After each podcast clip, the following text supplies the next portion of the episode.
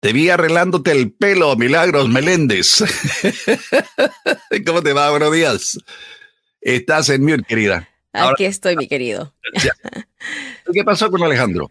Buenos días, no, él sigue todavía con esta situación un poco difícil en su familia, así que eh, se va a ausentar también. a el día de hoy no va a estar con nosotros. No, no va a estar con nosotros, así que Esperemos que se mejore, ¿no? Pero, sí, espero también que se solucione su, su problema. Es, Bueno, entremos a lo nuestro, mi querida, porque las cosas aquí en Washington se pusieron de color de hormiga después de ayer. Oye, no sé cómo la viste tú.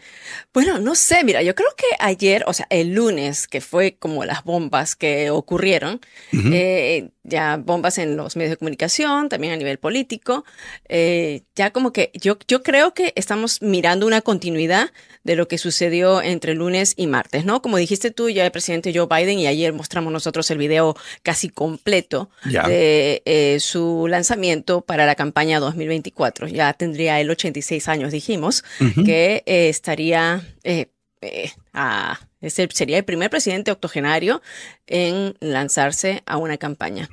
Pero te comparto algunos de los titulares que vamos a estar mirando, eh, Samuelito.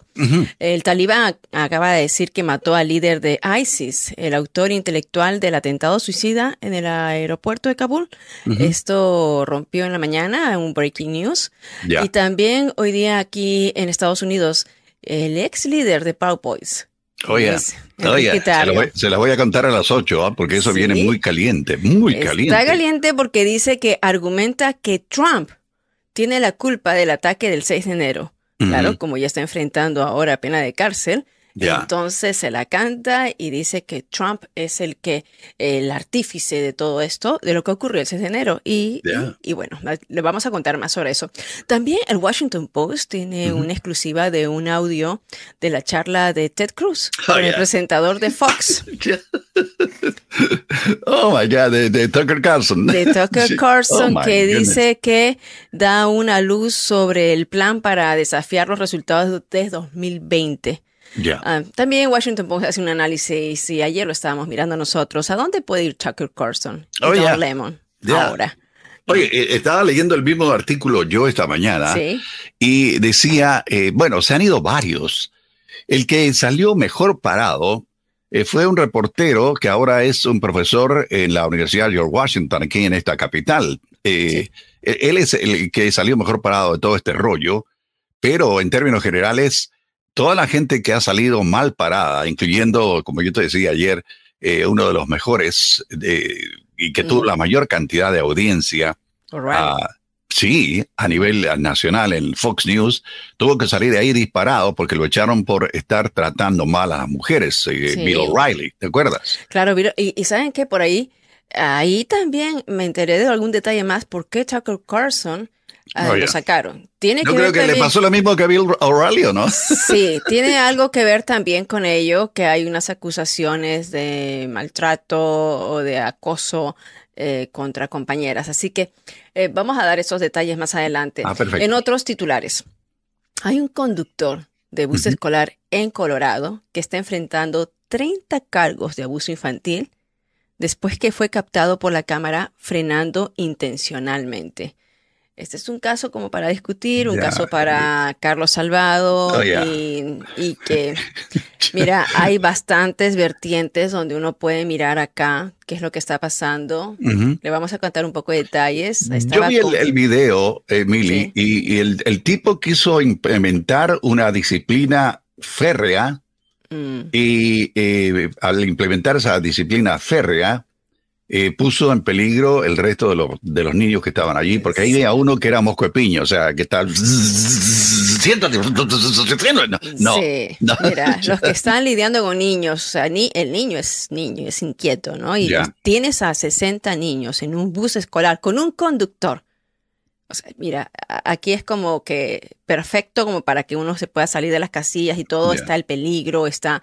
Eh, hay, varias, hay varias cosas que hay que discutirlos, yo tengo mi propia opinión con respecto a eso, ah, eh, que creo que difiero de alguna opinión, cuando estábamos ahí como comentando con Alejandro, él me dio su opinión, yo también, o sea, no sé, pero 30 cargos le han puesto a, por poner en peligro la vida de, niños. Sí, y, y, era un conductor sustituto. Bueno, mm. también te vamos a contar que en nombre de la equidad, algunas escuelas de California están eliminando las clases de honores. Así ah. que sí, eso es lo que está ocurriendo. Y Alejandro me pasó este video de ayer, es de un doctor de John Hopkins que está acusando al gobierno de Estados Unidos de difundir información errada sobre el COVID. Él lo hizo frente a un comité del Congreso. Así que vamos a poner el video y, y, esto vamos a poder conversar sobre ello. Y como tú dijiste, Samuelito, México está acusando a su jefe de migración por el incendio donde murieron 40 migrantes en Ciudad Juárez. Ya, es, es, es, feo. Es la primera vez que un eh, funcionario de alto nivel dentro del gobierno mexicano es acusado de, de, de este delito y estaba eh, eh, platicando con los muchachos eh, allá en México en, Radio Educación y decían, parece que el AMLO se está poniendo bien los pantalones o está respetando las leyes en México que están relacionadas con violación a los derechos humanos, problemas con, ¿qué te digo?, con inmigración, etcétera, etcétera. y me contaban también lo de los 3.000 que vienen a rumbo al Distrito Federal y el Servicio de Migración de México dice que más allá del Distrito Federal de la, de la capital no van a pasar. Eh, van a hacer todo lo posible para impedir que lleguen a la frontera y ponerse en problemas con el gobierno de Estados Unidos. Sí, estás hablando de la caravana, ¿no? Exactamente, la, caravana, pero no del buen humor, sino la caravana que viene con inmigrantes. y, me pareció súper linda esta nota que Mattel, la compañía que fabrica las Barbies, está presentando a su primera muñequita con síndrome de Down.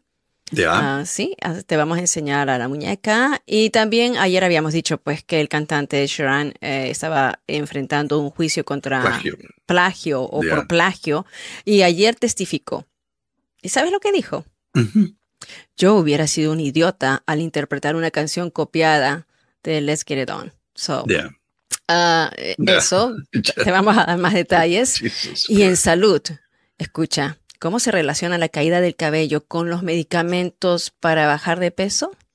Wow. A ver, o si bajas de peso o si se te cae el cabello, ¿qué escogerías tú? Vamos a, te voy a explicar en Salud al Día. Yo, tengo mi propia eh, posición con relación a ello y te la voy a contar más adelante también porque yo soy calvo.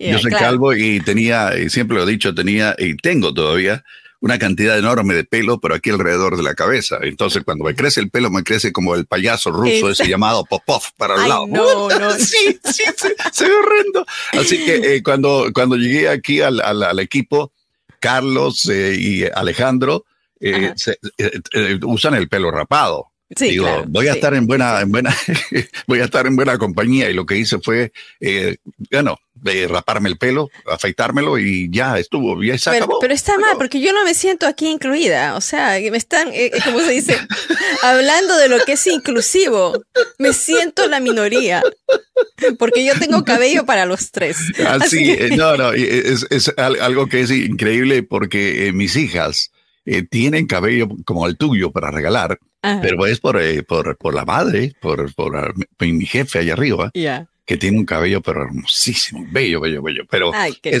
sí.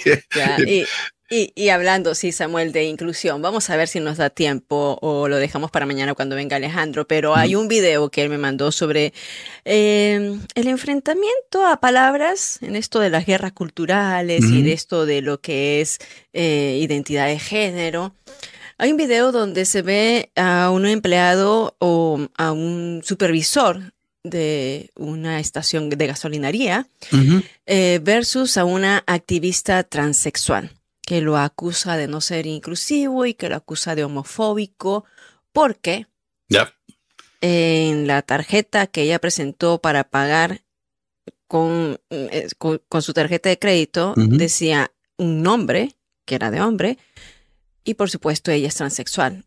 Y porque no le decían, porque le dijeron sir, porque le dijeron señor al leer el nombre, ella, por supuesto, arremete contra él y le aconseja que deberían tener mayor cuidado. Pero yo te voy a enseñar ese video.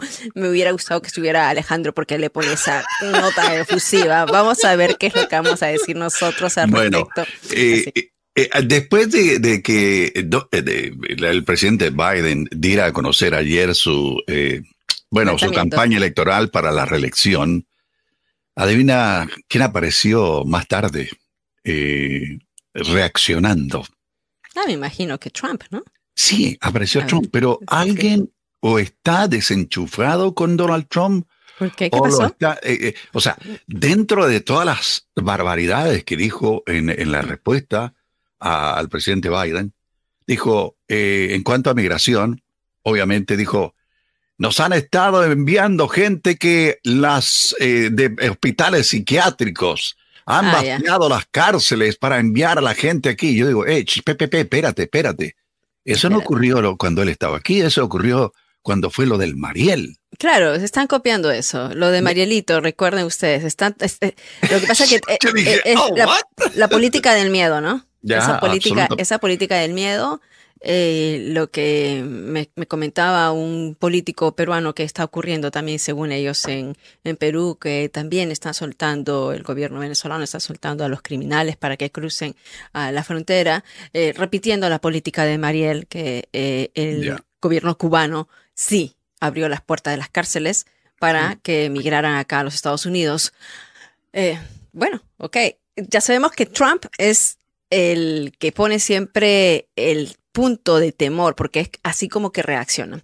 Pero mm, eh, ahí vamos el, a estar El mensaje fue una especie de autorretrato de lo que él piensa y lo que él es. Mm. Y, me llamó la atención y yo dije, eh, comencé a, repetir la, parte de la cuestión inmigratoria. Ya. Y digo, ¿este tipo está desenchufado o algo le pasó o tiene a alguien que está escribiendo cosas que no están eh, actualizadas o no sé. al final dice, el, el eh, presidente hasta ahora más corrupto de la historia de Estados Unidos es Joe Biden. ¿De oh, dónde? ¿De dónde? No, en serio. proyección completa. Absolutamente, es una proyección cuando tú tienes ahí, o sea, tú, tú, estás proyectando tu realidad. Pero antes de que pasemos, Samuel, a los deportes, eh, vamos a Sí, vamos a dar la noticia de lo del talibán, eh, que dice que ha matado y así empezaron algunos noticieros con este breaking news que el talibán habría matado al líder de ISIS, que fue el autor intelectual del atentado suicida en el aeropuerto de Kabul.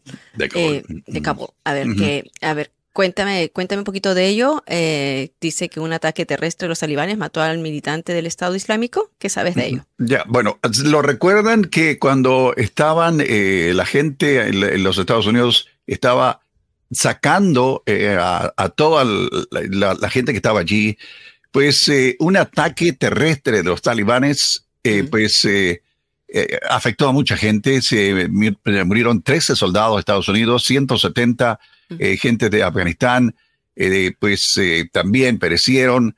esto lo dijeron funcionarios específicamente ayer. ni aparentemente los talibanes sabían que el autor intelectual había fallecido. Fue asesinado durante una serie de batallas a principios de este mes en el sur del país entre talibanes y una filial del grupo del Estado Islámico, según funcionarios. Pero en los últimos días, la inteligencia confirmó con mucha confianza que el líder del Estado Islámico había sido eliminado. Eh, sí. Es verdad, claro. Es verdad, o sea, eh, hay que decirlo. Y esto causó enorme preocupación y críticas al gobierno de Biden por haber apurado tan rápidamente la salida de las fuerzas militares y haber llegado a algún tipo de acuerdo con el talibán. Así que eh, esto, mira, eso te aseguro que esto va a ser tema de campaña electoral de ahora hasta, hasta noviembre del próximo año. Te lo aseguro. Sí, claro que sí, ya lo están sacando en este momento. Así que, bueno, vámonos entonces a los deportes. No, no, no, no, Vamos a hablar de fútbol, querida. Y vamos, oye, tengo, tengo unos eh, chimecitos por ahí que están sabrosos. Ay, ay, ay, me encantan este, este Samuel con los chismes. Pero bueno, ah, yo mientras tanto voy a compartir las páginas que he compartido. Así que, querida, entretiene. Regresamos al fútbol, pasión de multitudes. Opio de pueblo. Opio del pueblo. Gracias, muchas gracias, muchas gracias.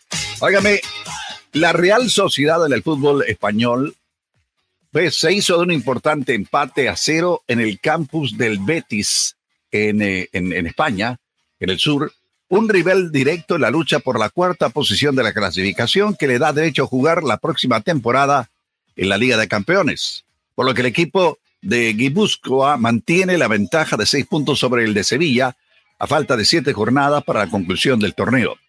¿Por qué hay preocupación? Porque ahí está el billete en las competencias internacionales, en la Liga de Campeones donde entra más, ya sabe.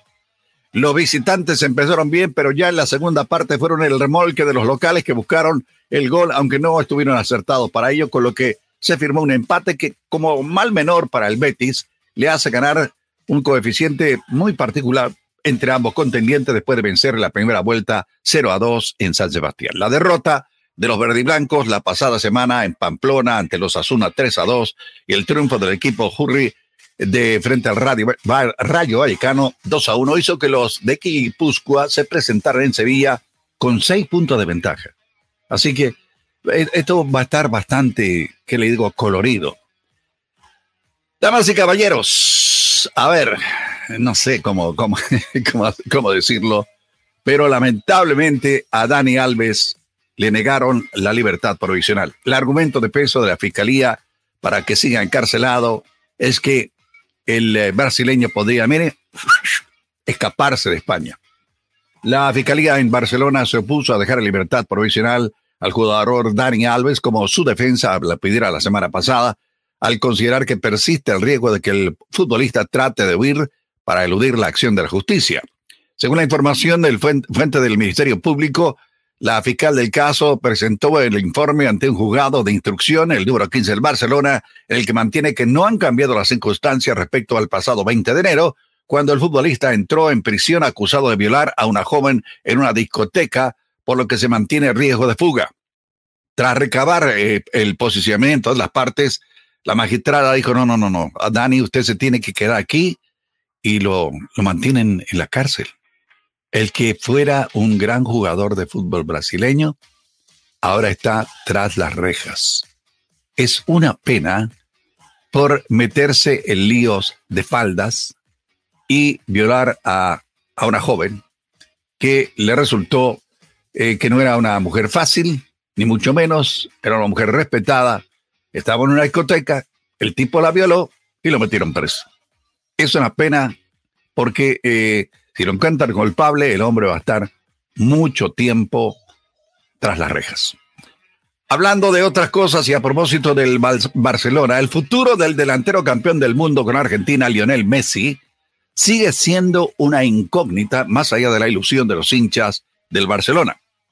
Mientras el equipo catalán sueña con el regreso del hijo pródigo, y la presencia de Lionel Messi en Cataluña durante los días libres generó una revolución en la región, ¿sabía? El club hace cuentas con una calculadora, papá, difunde el plan para tentarlo.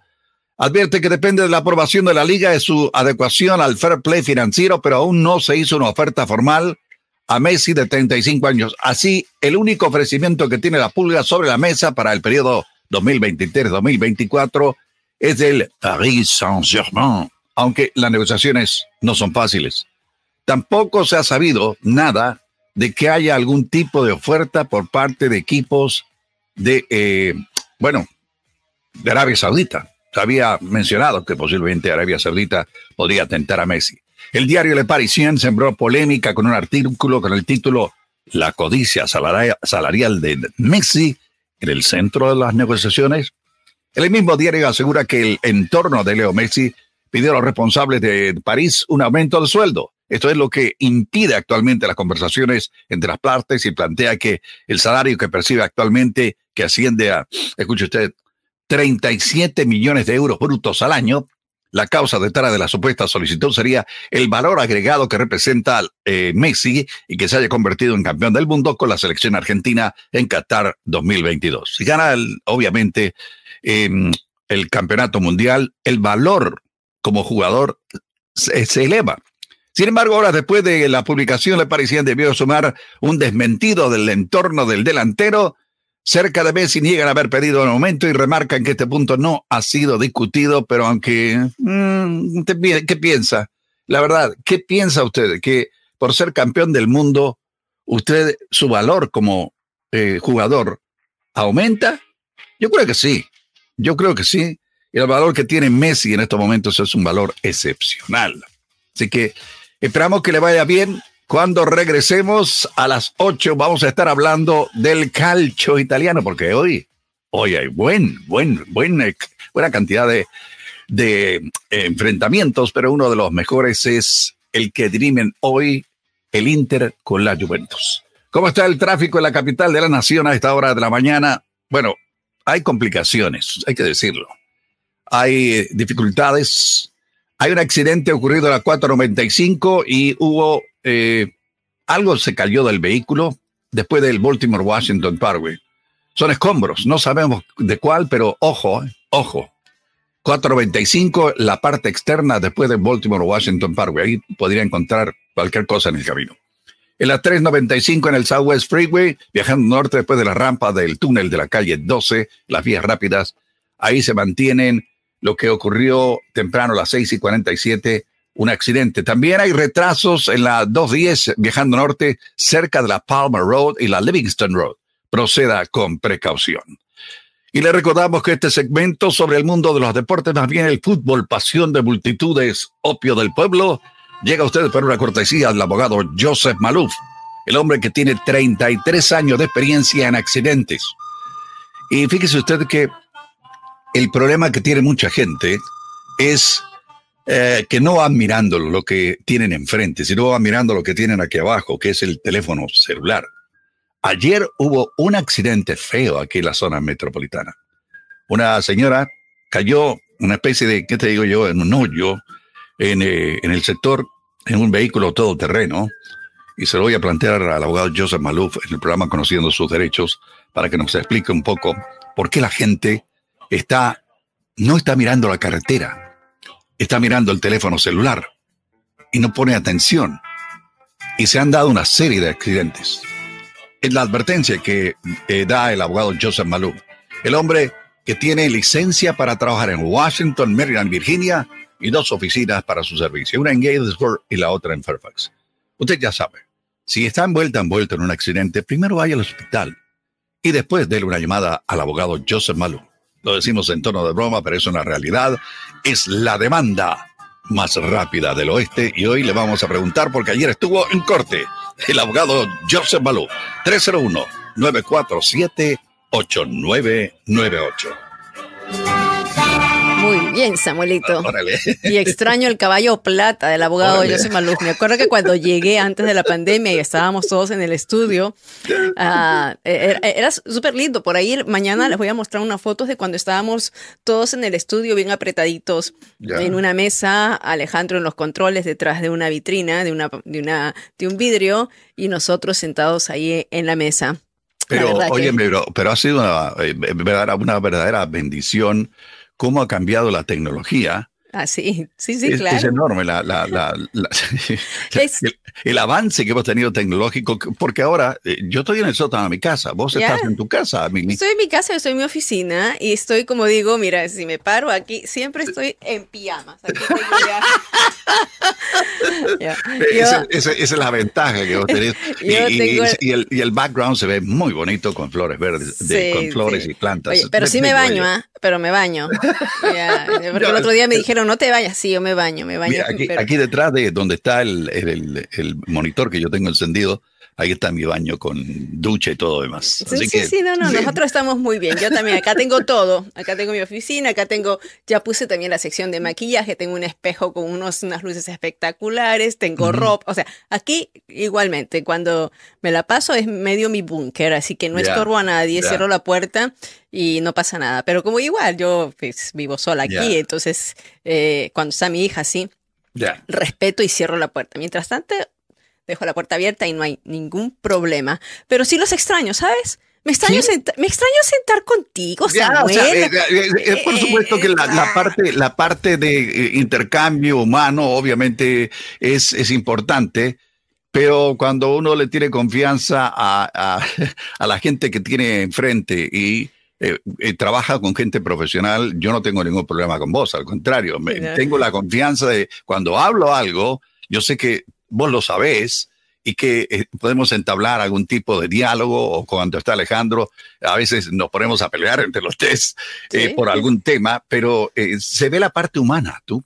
Sí, no, eso es parte, o sea, la parte de, del conversar, de interrumpirnos también, que a veces nos, atrope a veces nos atropellamos y sí, yo escucho la, ayer escucho, o sea, escucho las grabaciones y digo miércoles, a veces yo me meto y quiero seguir hablando, digo, me voy a quedar más calladita. Ya, es, no, no, lo, que pasa es que a veces los temas te llevan a extenderte un poco y, y, cuando vos sabes el tema del cual estás hablando, yo me quedo callado porque voy absorbiendo todo el conocimiento que vos me das y me imagino que la gente allá afuera hace lo mismo porque a veces hay cosas que yo ando más perdido, pero totalmente perdido. Pero eh, bueno, vamos a los comentarios. ¿Qué te parece? Dice Mario Garay, baño de torero se hace mini. ¿Qué es ¿Cómo el es baño? Eso? ¿Cómo es eso? Mario, explícanos. ¿Qué es el Mario? a ver, busca. Alexa, ¿qué es el baño de torero? A ver. a ver, ¿qué dice Alexa tú? Ah, es una ducha rápida. ya, mira tú. Eh, Alexa, stop. Dice que es eh, una expresión que se usa en México. órale. Así. ya. Mira. Eh, dale, Billy, por favor. te, digo, cierto, yo me baño súper rápido cuando no me tengo que lavar el cabello. Oh, ya. Ay, si me tengo que lavar el cabello, te lo digo, es honestamente, por lo menos, por lo menos, unos 45 minutos porque mm. es, y después para la secada y para... ah, no, no, Por eso me encanta el verano, el verano me encanta porque yo me meto a la ducha, me lavo el cabello, lo dejo suelto y le hago una trencita y estoy lista, ya, así salgo. Pero de otra manera, no. Mm. Ok, eh, dice Alex Caballero, eh, todavía no se ha juzgado a Dani Alves. Señor Samuel, usted ya lo está condenando y asegurando que es culpable. No, no, no, no. Yo lo que dije que lo tienen preso para que no se escape. Eso fue lo que pensó la jueza encargada del caso, porque hay posibilidades de que eh, huya del país. Mm, si, si, si, estás pensando en que podría irse del país, es que algo, algo pasa. Eh, Luis Koch dice, buenos días chicos, me alegra la mañana. Gracias, patojazo, como ah. dicen en Guatemala, porque Don Huicho es allá de Guate. Ah, eh, Miriam Tijerina dice, buenos días desde Argentina. Ay, un abrazo para para toda la familia eh, y aparece ahí con un bebito que se parece al, al, mío que yo tengo en voz. Sí, qué chulo. Y mira, ella pone un montón de banderas desde Argentina, pero pone las banderas de todos los estados, así que muy linda. muy bien.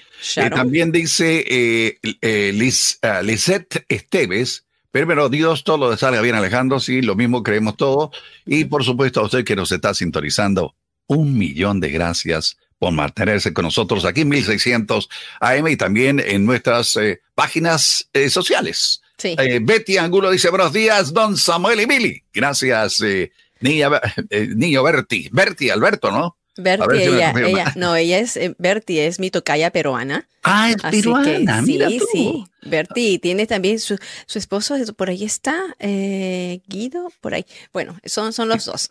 Eh, Ivo Francisco Arias. el, tico dice, ¿maquillaje para qué? Para noticias y jugar al próximo. ese viene con, siempre viene peleonero, el, tiquillo. Sí, Ivo, yo te amo, Ivo. Siempre, siempre me la tiras, no sé por qué, ¿qué te he hecho? No tengo, no tengo idea de lo que te he hecho, pero sí, la verdad. Eh, tú me conoces solamente dos horas que estoy aquí todos los días, de lunes a viernes. No, no, no hay, problema. a veces uno no es monedita de oro, así que no te preocupes. no sos la única, amor. ya. Eh, no, pero me da, me da duro, Ivo.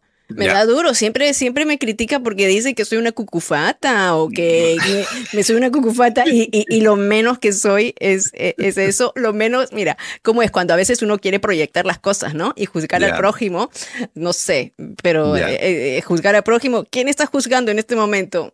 Plop, es un boomerang, ¿no? Pero no me voy a pelear contigo, Ivo, te quiero mucho. Ok, eh, eh, ¿qué dijo, volviendo al tema inicial que estábamos platicando al inicio de la hora, eh, he aquí a, a, este señor que está buscando, bueno, entrarle a la competencia para buscar la Casa Blanca de nuevo. Dice, el ex presidente Donald Trump respondió al presidente Biden en el anuncio de su candidatura a la reelección. Y esto fue en parte, porque no voy a poner todo, porque es una vergüenza lo que dijo este señor. You could take the five worst presidents in American history. Usted puede eh, eh, mirar y coger a los últimos cinco presidentes o en la historia de los, digo, en la historia de Estados Unidos. y póngalos a ustedes juntos. Ellos no han hecho el daño causado por Joe Biden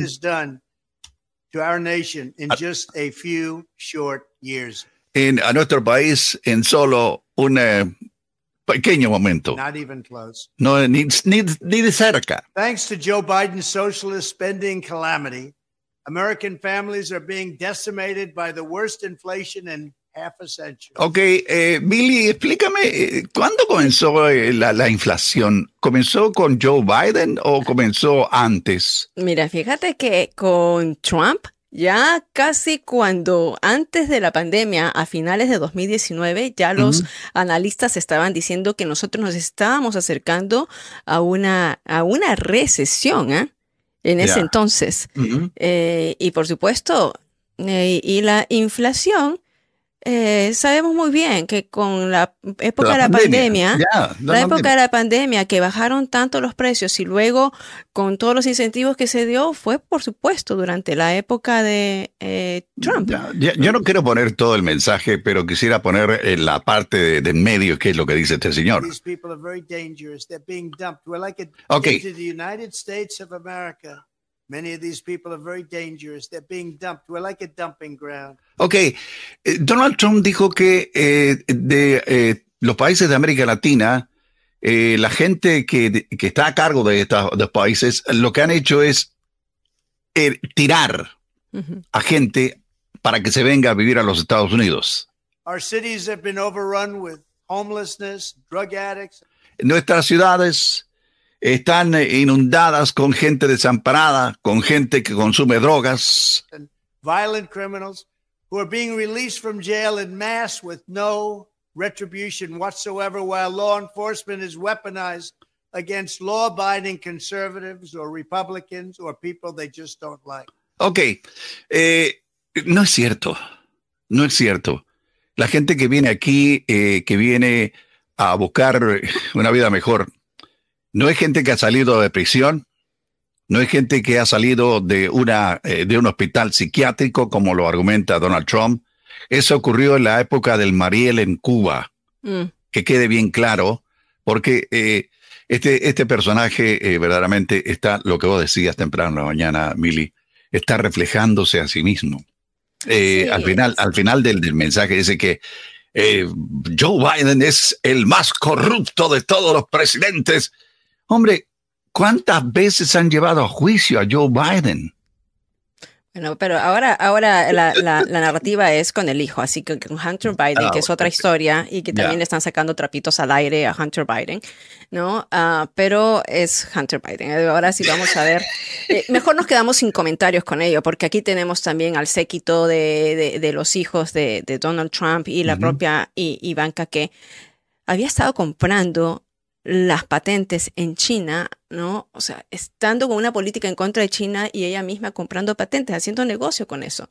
Uh -huh. Pero mira, Samuel, entonces empezamos con estos, los titulares. Ya habíamos dicho que Talibán eh, había matado al líder de ISIS, no? eh, que era el autor intelectual del atentado suicidio, ya suicida, si no se, se lo perdieron. Retrocedan un poquito, empezamos así el noticiero a, uh -huh. a golpe de las 7 y 15. Sí, Pero ahora, el ex líder de Proud Boys. Oh, ya. Yeah Oh, está yeah. argumenta otra vez. Está argumenta o sea, ¿qué está diciendo? Un ratito, a ver, a ver, um, a ver, un ratito, eh, déjame recordar. A ver. Proud Boys había venido el 5 de enero, 5 de enero, mm -hmm. antes, aquí a, a, Washington DC para manifestarse porque decían Stop the Steal. Yeah. O sea, que pare el robo, el robo. De las elecciones electorales. O sea, mm, Enrique Tarrío, quien es el líder de Proud Boys, eh, estaba a favor de Trump, ¿no es cierto? Sí, qué bueno. Sí, sí cómo no. Ah, ok. ¿Y, ¿Y, qué está diciendo ahora? Bueno, eh, ahora está diciendo, ¿sabe qué? Eh, Trump tiene la culpa de todo esto.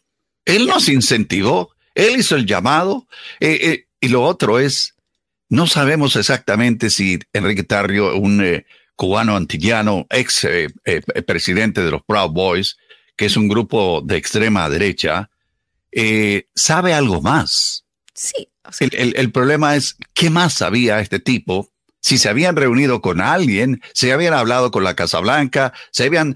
A mí lo que me, lo, lo que me, eh, me confirma todo esto es en un discurso, o no, perdón, eh, fue en, en, un debate mm. cuando le preguntaron a Donald Trump eh, sobre este tipo de grupos y él dijo, bueno, yo no conozco, y de repente dice, eh, este mes, los Proud Boys, estén, prepárense, prepárense los Proud Boys. Mm, y digo, ¿cómo que prepárense los Proud Boys? Sí, o sea, o estás o no estás. Eh, siempre es a nivel público, se niega o sale con un discurso bonito, pero luego en tweet, luego eh, por lo bajo, oye, Proud Boys, vengan aquí, defiéndame. Bueno, frente a la posibilidad.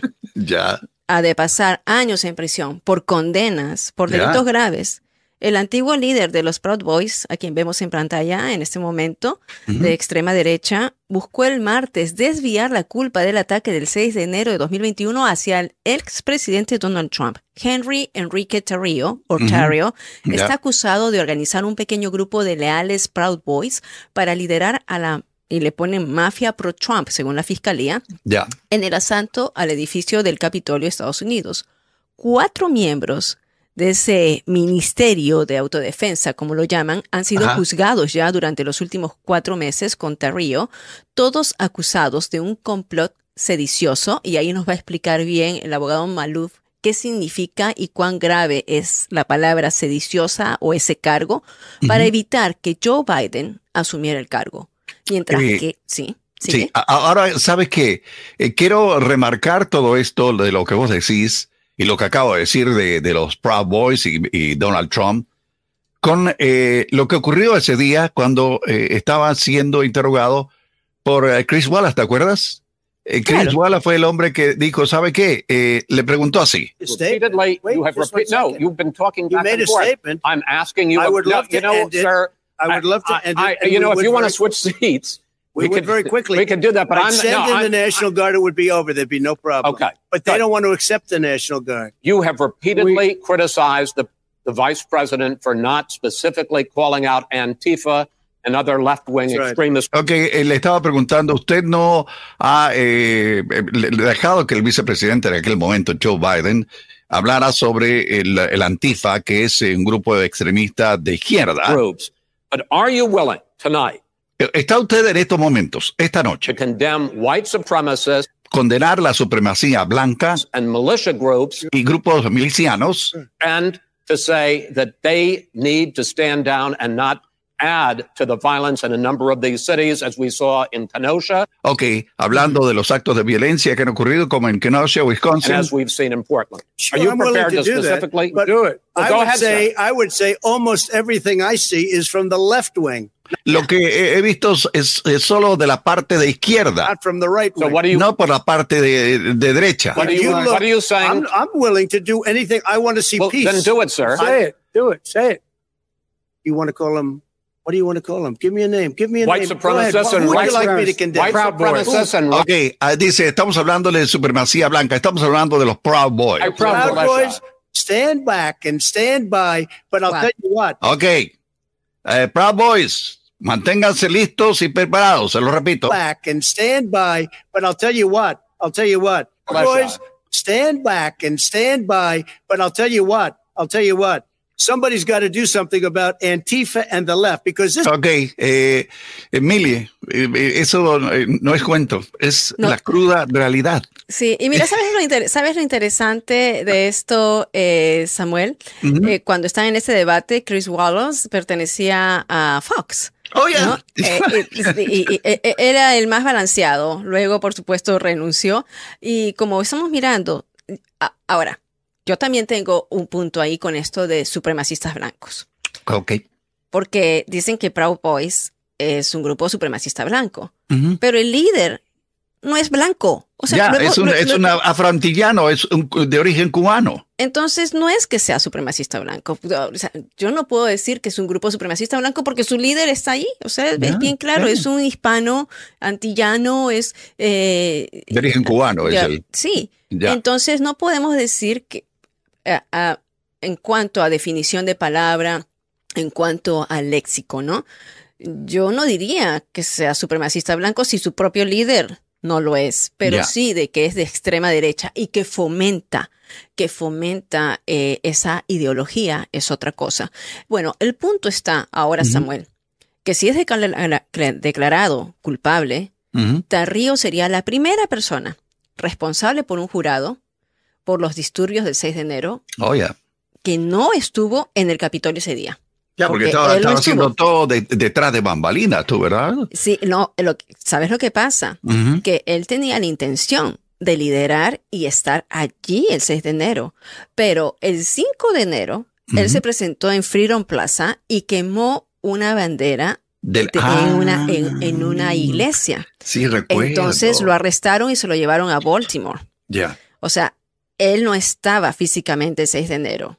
Tuvo la intención, pero lo que le están acusando es de que, como dices tú, detrás de bambalinas fue el artífice. Ya. También sería, por supuesto, la segunda persona con vínculos con, eh, que, con Trump, con Roger Stone, con Roger Stone, ¿te acuerdas de Roger oh Stone?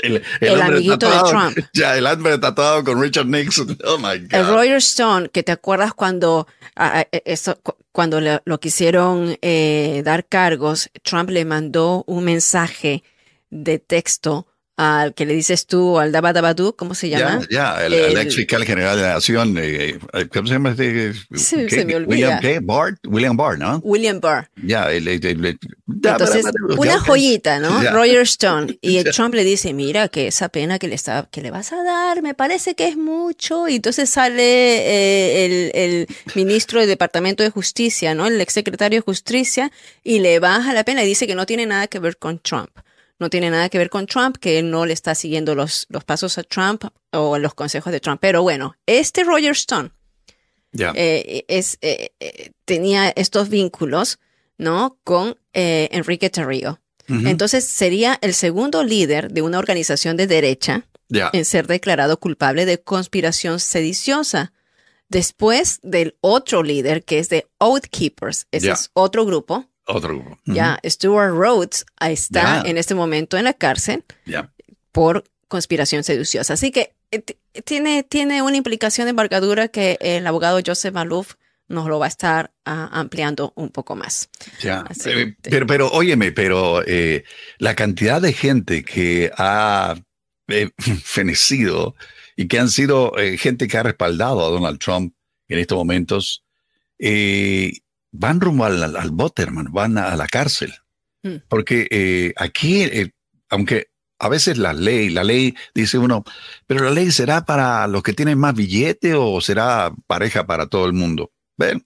A ah. veces hay, hay pesos que son, que, son equivalentes a cuánto tienes, cuánto vales. Sí. Pero eh, en estos momentos y en este caso creo que la justicia está haciendo un buen trabajo al explorar y examinar todo lo que se ha hecho durante, previo a la llegada de Trump a la Casa Blanca y después de eh, que Trump se fue a Mar a Lago, porque a Nueva York nadie lo quería. Eh, bueno, eso es para otro, otro tema. Sí, sí, sí, sí. Esa es harina de otro costal, vamos a decir. Mira, hay varios saludos más que están en este momento en el chat.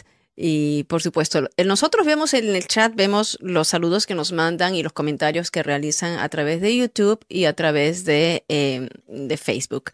Así que si usted está en YouTube, solamente va a ver los comentarios de YouTube. Si usted está en Facebook, va a ver solamente los comentarios. Por eso es que traemos nosotros aquí a ambos para que puedan eh, verlos, ¿no? Señores y señoras, algunas señoritas, maybe. Muy buen día. Saludos, Henry. Un abrazo para vos. Nos dice Henry Molina. Eh, eh, Mario Garay dijo que su baño de, el baño de Mili, baño, ¿cómo es? Baño de, sí, a la volada. sí, porque yo estaba diciendo eso. Ah, rápido. Eh, buenos días, Berti Angulo, gracias Berti, un abrazo para ustedes y también a ver qué más. Dice, este, dice ah, maquillaje para qué, para noticias. Bueno, ok, eso, eso lo dijo el, el pico. María Amelia Zuleta dice cucufata aquella que persona que se le da de mojigata, santurrona, aquella que actúa en forma hipócrita. ¿A dónde está? A ver. Eh, está, a ver, ahí está. Ahí está. Eso es eh, lo que dice María Amelia Zuleta. Porque vos dijiste la palabra, yo no, no... Yo, yo, yo, lo que pasa es que yo dije, ¿no? Yo dije esa palabra que a veces a, a mí me tildan de cucufata, me han dicho, por el hecho de que saben que yo veo en mis redes, yo soy cristiana, ¿no? Yo que yo no lo voy a negar. Alejandro y Alejandro también va a la iglesia, yo también voy a la iglesia, y me gusta y sigo a Cristo y, y, de juzgar a los demás, creo que si me conocen bien, al contrario, ¿no? Ah, la, gente que de la iglesia me dice que soy demasiado liberal, la gente de afuera de la calle me dice que soy mira, conservadora, que soy demasiado conservadora, o sea, ya, eh, eh, para, para gustos hay de todo, así que uno sabe lo que es. Eh, ah, ya, Edwin estaba preguntando, Edwin López, que es cucufata.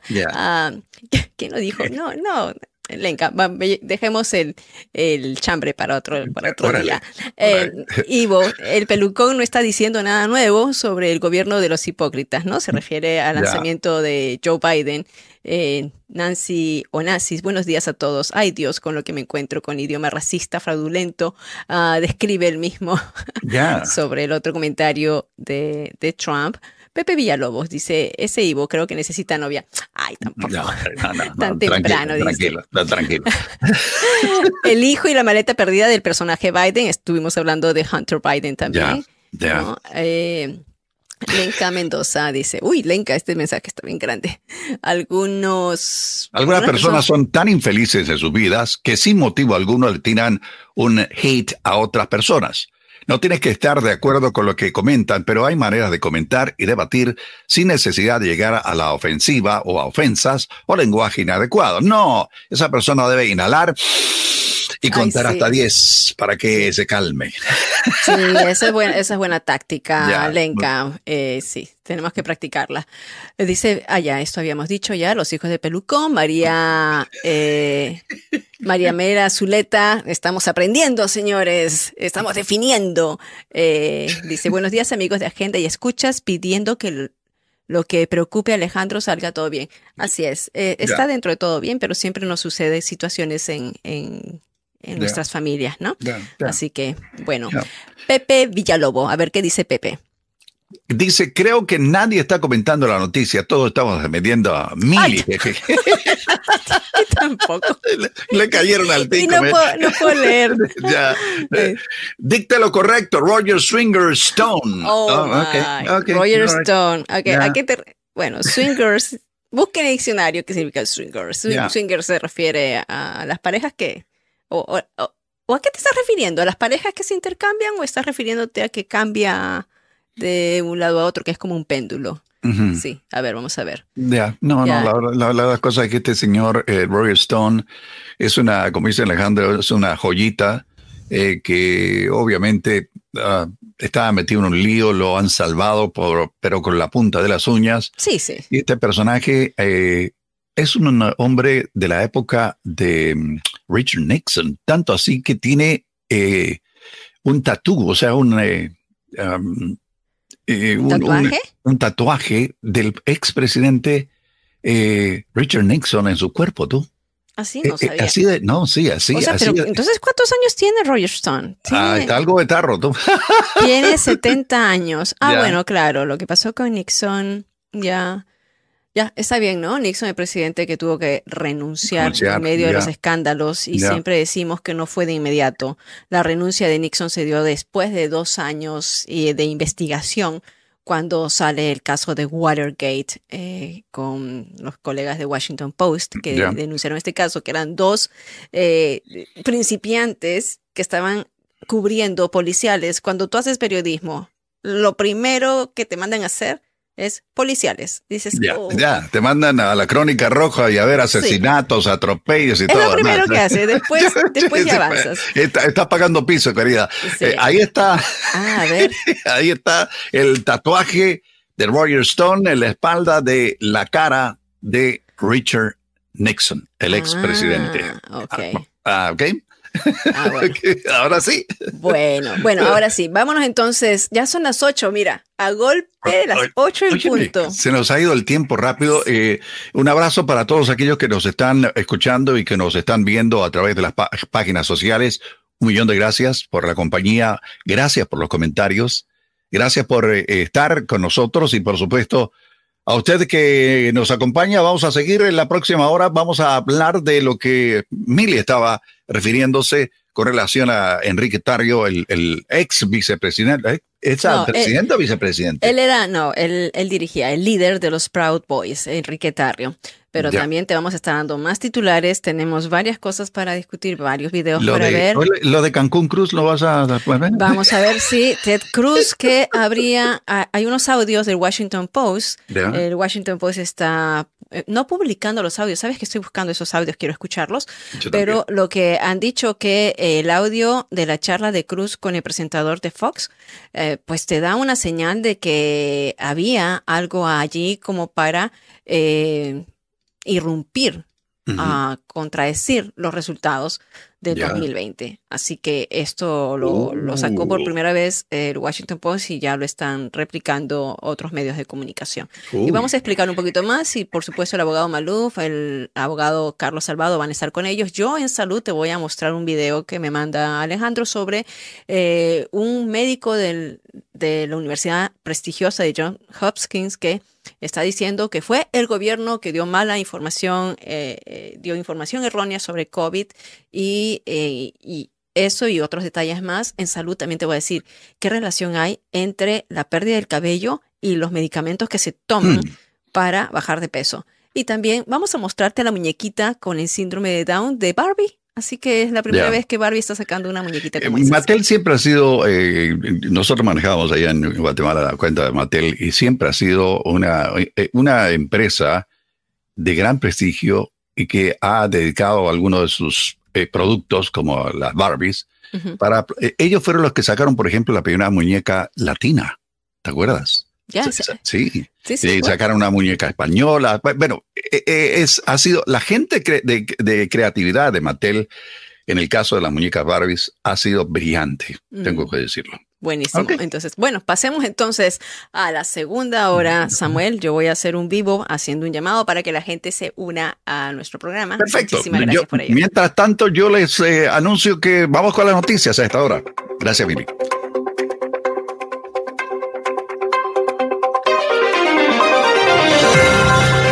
Donald Trump provocó el ataque del 6 de enero y está utilizando a Enrique Tarrio, el expresidente de los Proud Boys, como chivo expiatorio del exmandatario. Después de limitar el costo mensual de los alquileres, las autoridades en el condado de Prince George, en Maryland, aprueban un proyecto de ley de emergencia que cierra algunos resquicios legales. En nuestra América Latina, el presidente Gustavo Petro desmintió que el opositor venezolano Juan Guaidó fuese expulsado de Colombia, como denunció el propio dirigente, y aclaró que su entrada ilegal al país se permitió para que viajara a Estados Unidos por razones humanitarias. Muy buenos días, le saluda Samuel Galvez y aquí el detalle de la información. El ex presidente nacional de los Proud Boys, los muchachos orgullosos, Enrique Tarrio, el hombre que los fiscales han retratado como el cabecilla del ataque del 6 de enero al Capitolio, dijo al curado que él simplemente es un chivo expiatorio del verdadero culpable. Donald Trump. Estas fueron las palabras de Donald Trump. Fue su motivación, fue su ira lo que provocó lo que ocurrió el 6 de enero en su increíble y hermosa ciudad, dijo Najib Hassan, el abogado de Enrique Tarrio, durante los argumentos finales en un juicio por conspiración sediciosa derivado del ataque del 6 de enero. El abogado se inclinó mucho por el papel que desempeñó Donald Trump al animar a la multitud en su meeting la mañana del 6 de enero, solo unos minutos antes de que los eh, bueno, los alborotadores comenzaron a romper las barricadas policiales. Trump instó a sus partidarios a luchar como locos, solo 36 minutos antes de que la primera ola de este grupo de salvados cargara contra la policía. No fue Enrique Tarrio. Quieren usar a Enrique Tarrio como un chivo expiatorio de Donald Trump y los que están en el poder, dijo el abogado. Trump ha aparecido en el trasfondo del juicio, el más importante que surgió del ataque del Congreso el 6 de enero. Está acusado junto con otros cuatro líderes de los Proud Boys, Ed Norton, Joe Biggs, Zachary Red y Dominic Pazzola, de orquestar un esfuerzo de violencia para descarrilar la transferencia de poder de Donald Trump a Joe Biden. Se espera que el jurado reciba el caso y comience a deliberar esta noche. En el ámbito regional metropolitano, a esta hora de la mañana, el Consejo del Condado de Prince George en el estado de Maryland, que está aledaño al Distrito de Columbia, Washington, D.C., aprobó una ley de emergencia destinada a cerrar algunos resquicios legales y detener otras medidas de represalia de los propietarios de todo el condado que han estado tomando luego de que el Consejo aprobara un proyecto de ley que limita los aumentos en la renta o alquiler. La medida que limita temporalmente estos aumentos al 3% entró en vigencia la semana pasada. Esta nueva ley entra en vigor inmediatamente después de que el secretario y presidente del Consejo y el Ejecutivo del Condado firmaran la orden. La orden, para que usted tenga una idea, fue aprobada por 9 a 0. Necesitamos una ley como esta, dijo la concejal Crystal O'Reilly, quien encabezó este y otro proyecto de ley destinados a vivienda asequible y ayudar a los inquilinos, porque la verdad las cosas no me diga a usted, por favor, que si usted está alquilando no está pagando una burrada de dinero.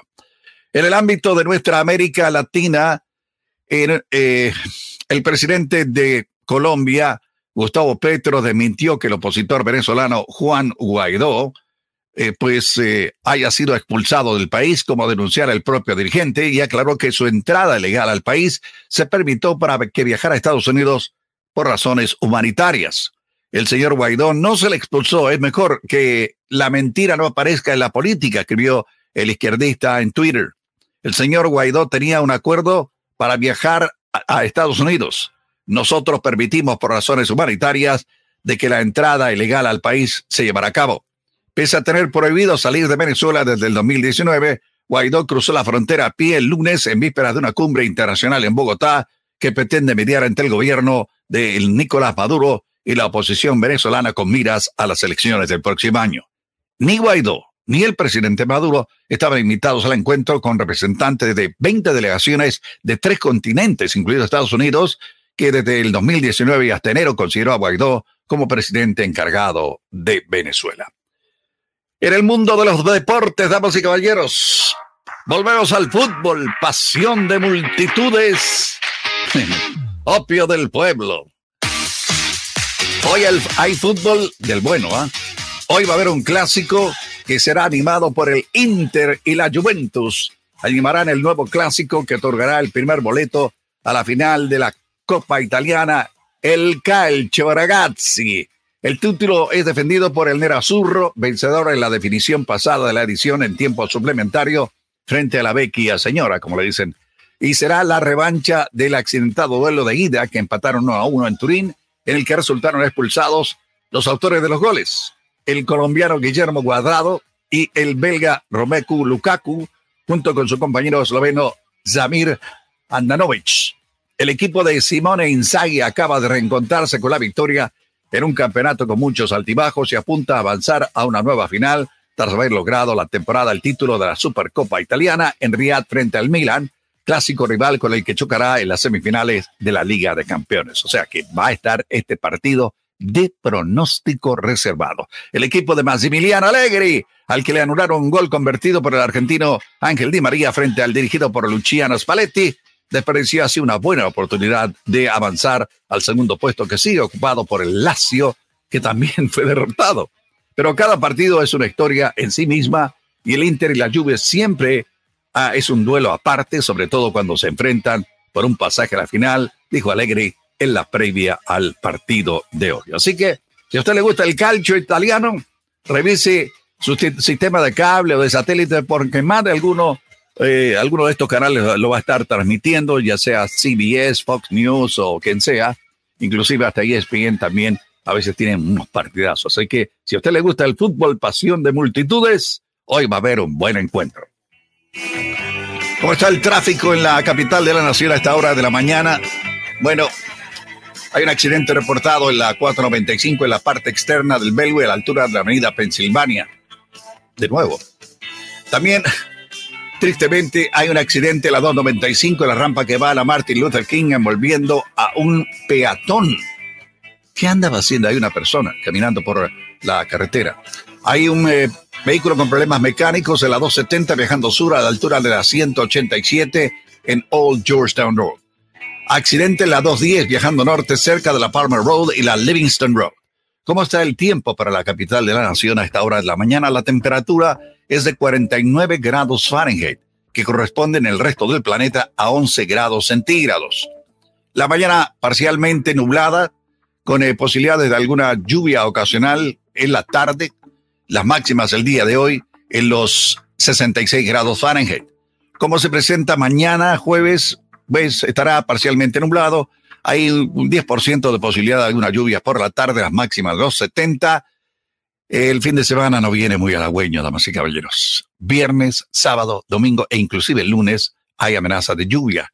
Viernes, máximas de los 60 con un 95% de posibilidad de precipitación para el viernes. El sábado, cubierto, anulado, con lluvias, en un 50% de posibilidad, con máximas de los 70. Sin embargo, el domingo va a bajar un poquitito la posibilidad de precipitación en 39% y las máximas no van a estar del todo mal para el domingo, Mili, de 72 grados Fahrenheit. La próxima semana arranca con más lluvia y máximas en los 63. Así están las noticias, los deportes, el tráfico y el tiempo aquí en Agenda Radio DC. A ver, Mili, estás en mute, querida. A ver, no, sigues en mute. Sí, mira. Ah, ya, ahora sí. Estoy haciendo un vivo en este momento. Ah, perfecto. Para que la gente nos pueda eh, sintonizar y puedan ir a las noticias de mb.com. Voy a despedirme de la gente que esté en vivo hasta más tarde. Eh, pueden juntarse en las noticias de mb.com a la agenda Radio DC. Bendiciones a todos. bueno, entonces ahí están. pueden entrar a las noticias de mb.com y en este momento vamos a poner eh, para que ustedes puedan mirar. Solamente déjenme poner en el chat y ya, es facilito, ¿no? Si ustedes nos están mirando desde el extranjero, la D es del Distrito de Columbia, la M es de Maryland y la B es de Virginia. Así que. Las noticias dmv.com, ahí estamos. Ahí estamos. Perfecto. Eh, cuéntame el chambre de lo de Cancún Cruz, oye. Oh, wow. A ver, primero, ¿por qué le decimos Cancún al querido senador Ted Cruz?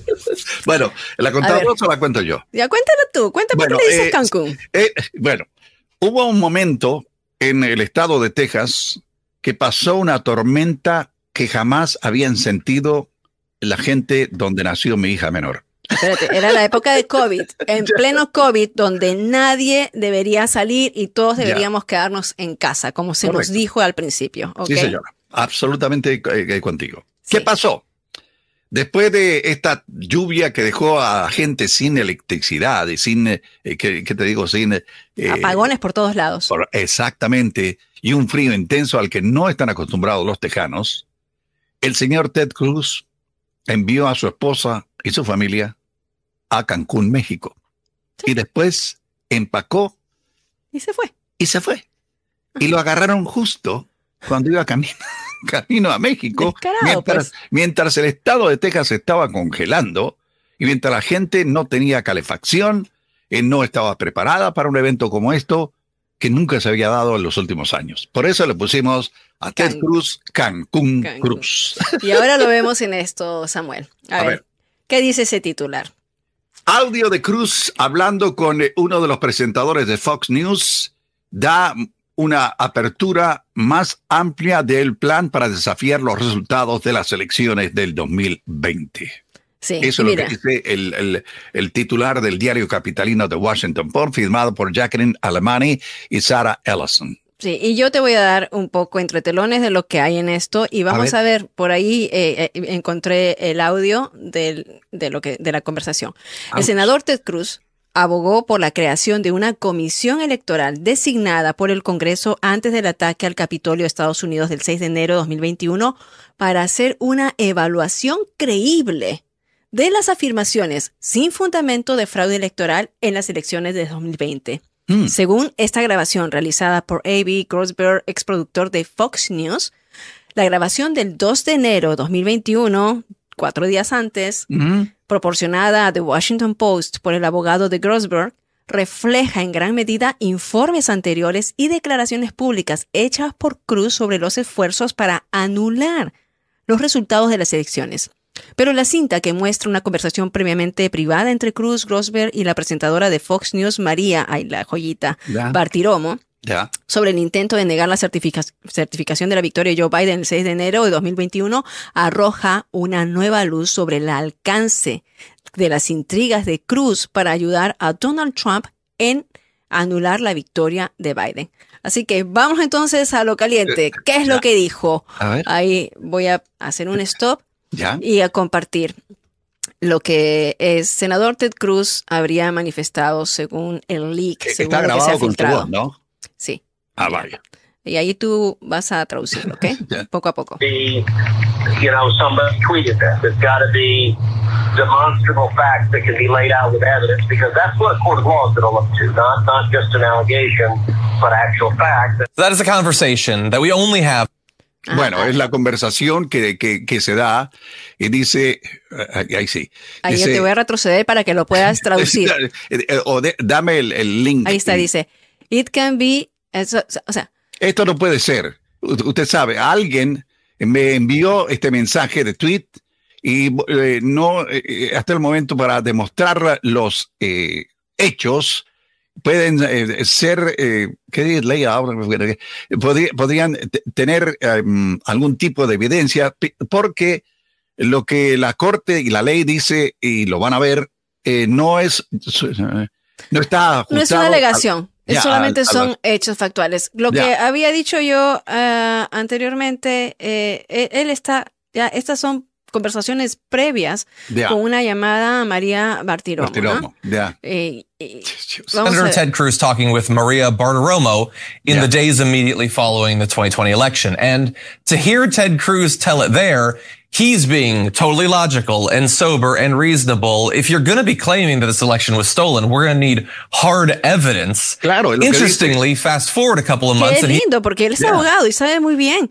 Claro, lo que, lo que dice eh, el, la- el- el reporte de, de Cruz es que él estaba buscando evidencia.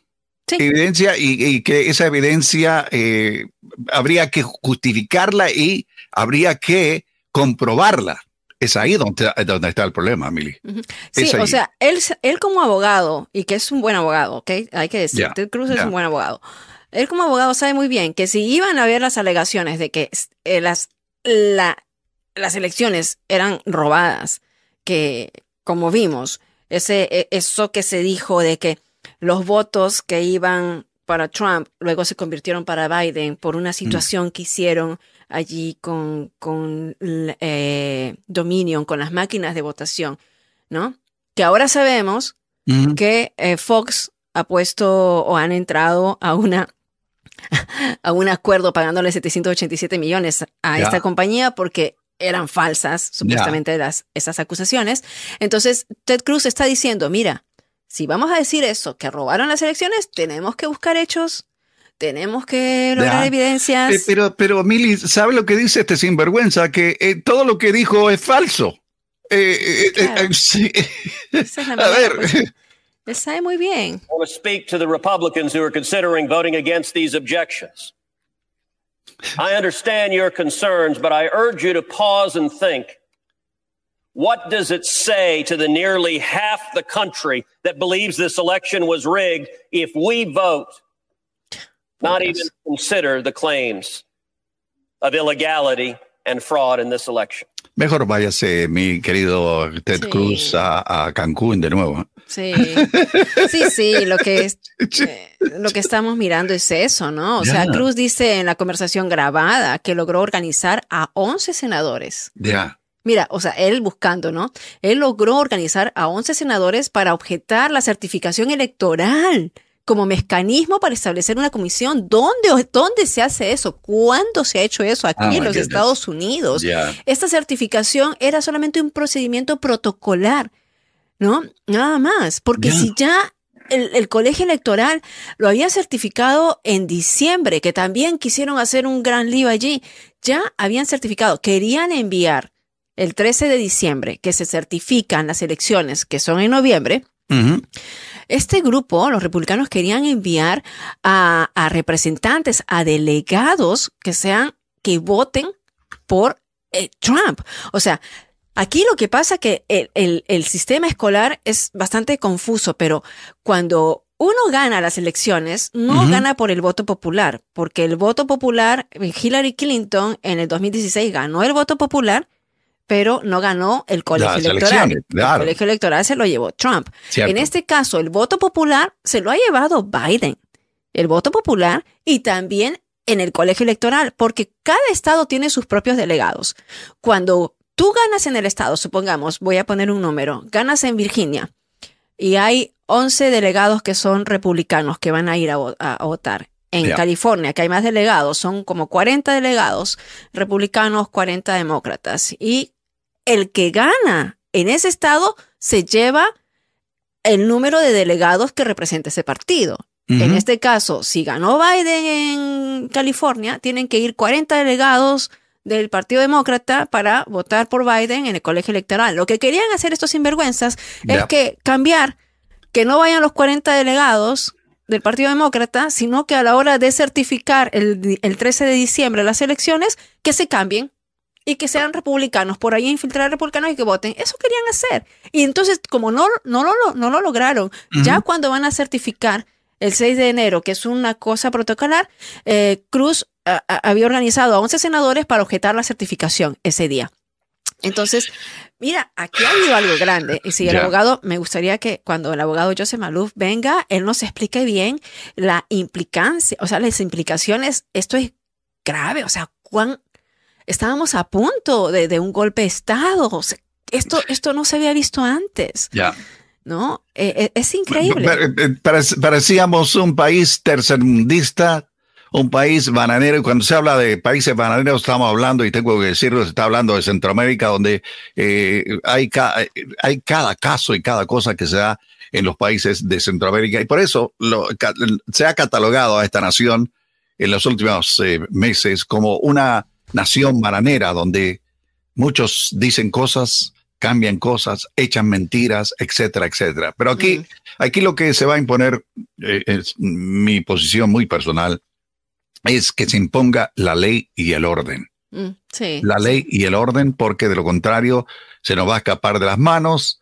Vamos a tener un montón de gente que no debería estar hablando barbaridades, eh, como, como Ted Cruz, como Marjorie Taylor Greene, como el resto del, grupito este de, seguidores. Y a mí lo que me llama más la atención, Milly, sí. ¿cómo Ted Cruz puede defender a Donald Trump después de la campaña que se hizo durante o previa a la elección donde Donald Trump fue electo? ¿Se acuerdan de ello? Sí, claro que sí, donde Donald Trump tiró a su, al, suegro o al papá de él, creo que había estado con una confederación nazi y que había dicho que la esposa era fea.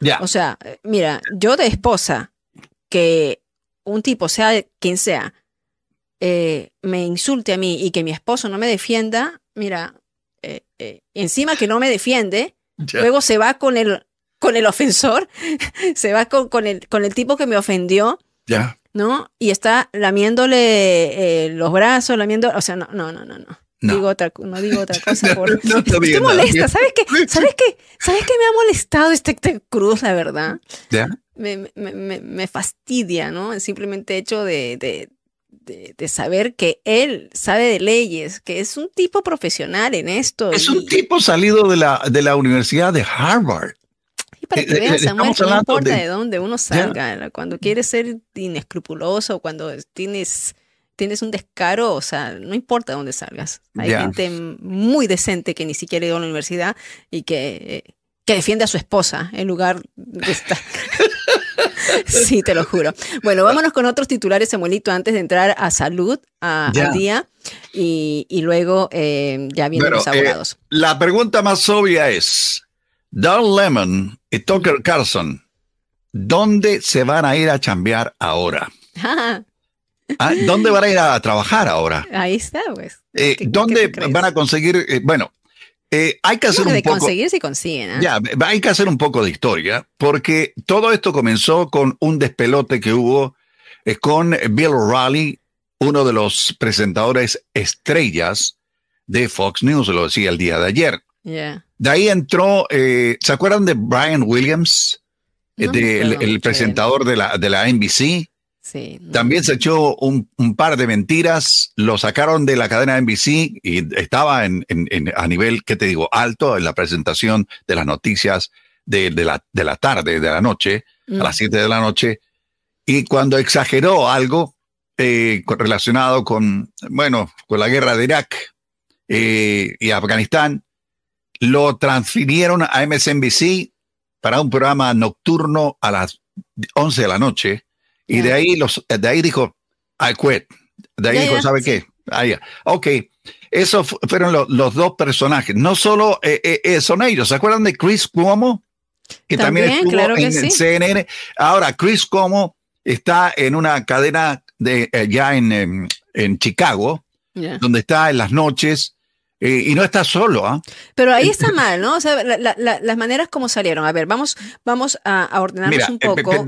pero déjame, déjame contarte quiénes más han ido para que tengan la idea. Dana Abrams, ¿Se acuerdan de Ashley Banfield? Mm. Y, y, y, Elizabeth Vargas de la cadena ABC. Ellos también eh, se fueron a trabajar a esta pequeña cadena en Chicago. Megan Kelly, ¿se acuerdan de Megan Kelly? Megan Kelly, no. Ya, Megan Kelly. Eh, era de Fox News también. Exactamente. claro, eh, se fue de, luego al programa Today. Exacto, y de ahí, mira, no funcionó y ahora está en, eh, una, en el sistema de satélite de radio. Katie Couric también dejó NBC, se fue a trabajar a CBS y ahí desapareció. Y ahora está haciendo otras cosas. O sea, ha habido una serie de cambios que son, eh, que son, que te digo, eh, espectaculares en cuanto a lo que ha ocurrido, porque, bueno, le entretienen a uno. sí, y mira, me gusta el análisis que hace el Post porque hace todo ese análisis de todos los despidos y personajes que eran bien prominentes que no se han podido recuperar. Y como lo dice, me, gusta cómo empieza el artículo, porque dice en cuestión de minutos, porque fue así, el lunes, dos de las principales figuras de las noticias por cable sufrieron lo que podrían haber sido golpes devastadores en sus carreras televisivas, lo vimos.